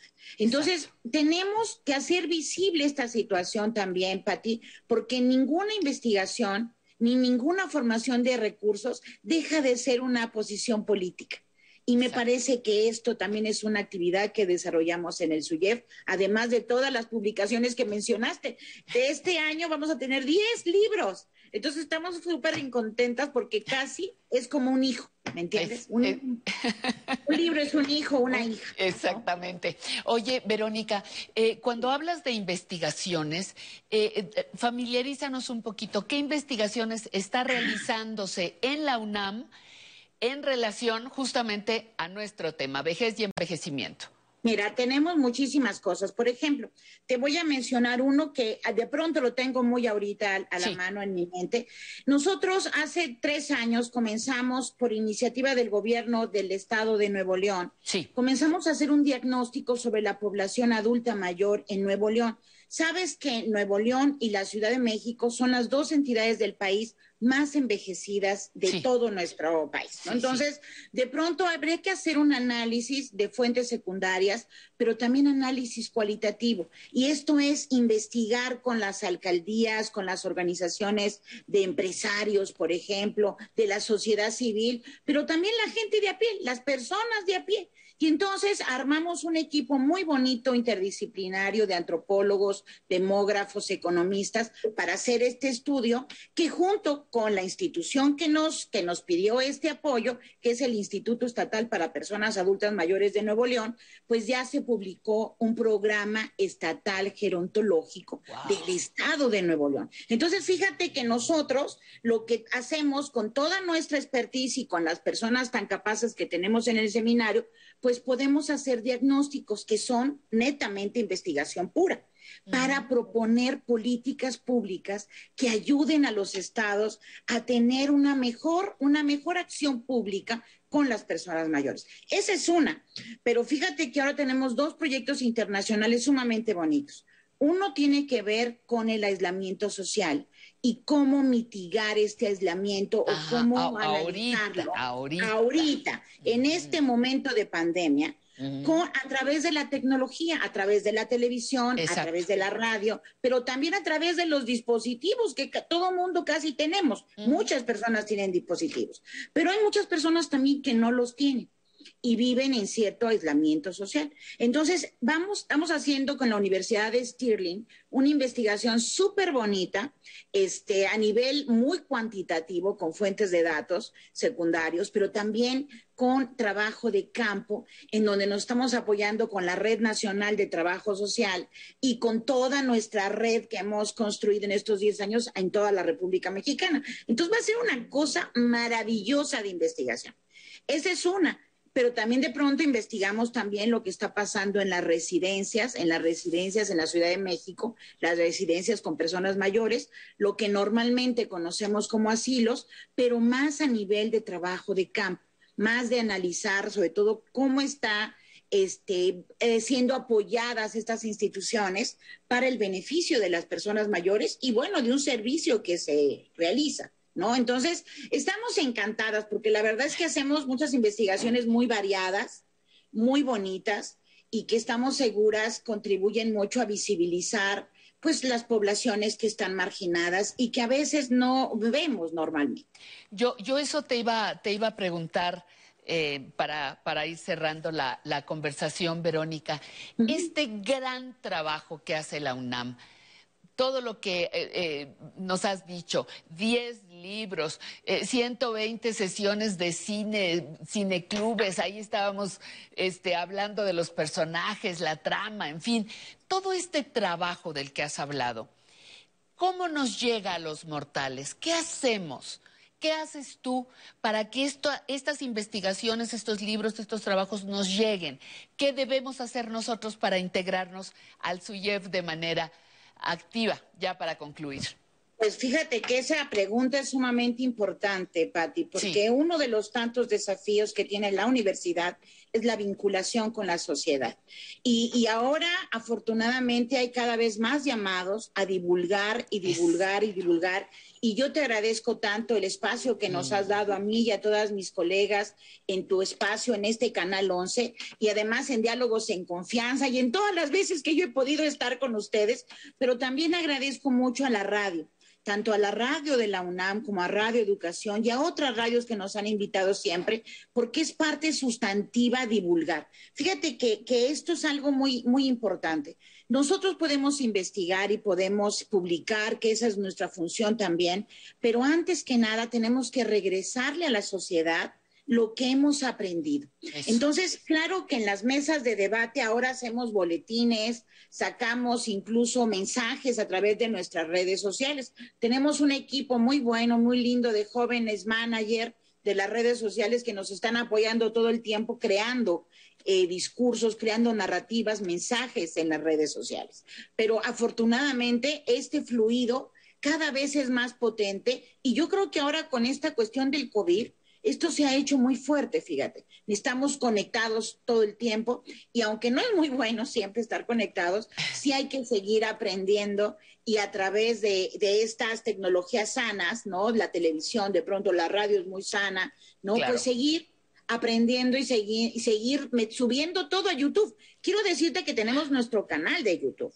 Y entonces ahí todos nuestros, nuestros seguidores pueden, si no es en el momento de la, del evento, pues pueden seguir viéndolo. De hecho, hemos subido prácticamente todas las conferencias del Congreso de Oaxaca, ¿te acuerdas? Sí, Pati? cómo no, cómo no. Tan bonito Cómo no, fue. muy Bueno, bonito, sí. Hubo mucha gente que no pudo estar, pero no importa, porque ya tenemos todo subido en la página del YouTube y la verdad es que tenemos muy buenas vistas, tenemos un buen número. Entonces, lo que tenemos que hacer es divulgar estas redes y decirle a las personas que se pueden conectar y podemos seguir discutiendo, porque yo creo que algo que es muy importante para ti es seguir aprendiendo de este proceso de envejecimiento y Claro de todas las formas en que la vejez se manifiesta. Muy pues hay muchas vejeces, ¿cierto? Muchas, muchas, muchas. Eh, Verónica, yo te agradezco muchísimo tu tiempo, tu entusiasmo, tu trabajo y bueno, pues seguiremos en este camino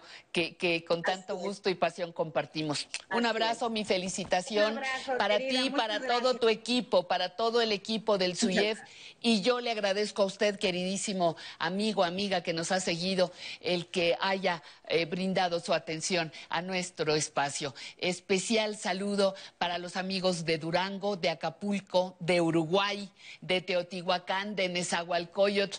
Nos estuvieron escuchando, viendo también en California, en Cincinnati, en Dakota. Nos sentimos, nos sentimos muy orgullosas de, que ustedes estén con nosotros y nos vamos a despedir con música como nos gusta hacerlo aquí en este programa. A nombre de todo el equipo de producción, un abrazo grande para todas las personas que nos acompañaron. Gracias y larga, larga y placentera vida. Gracias.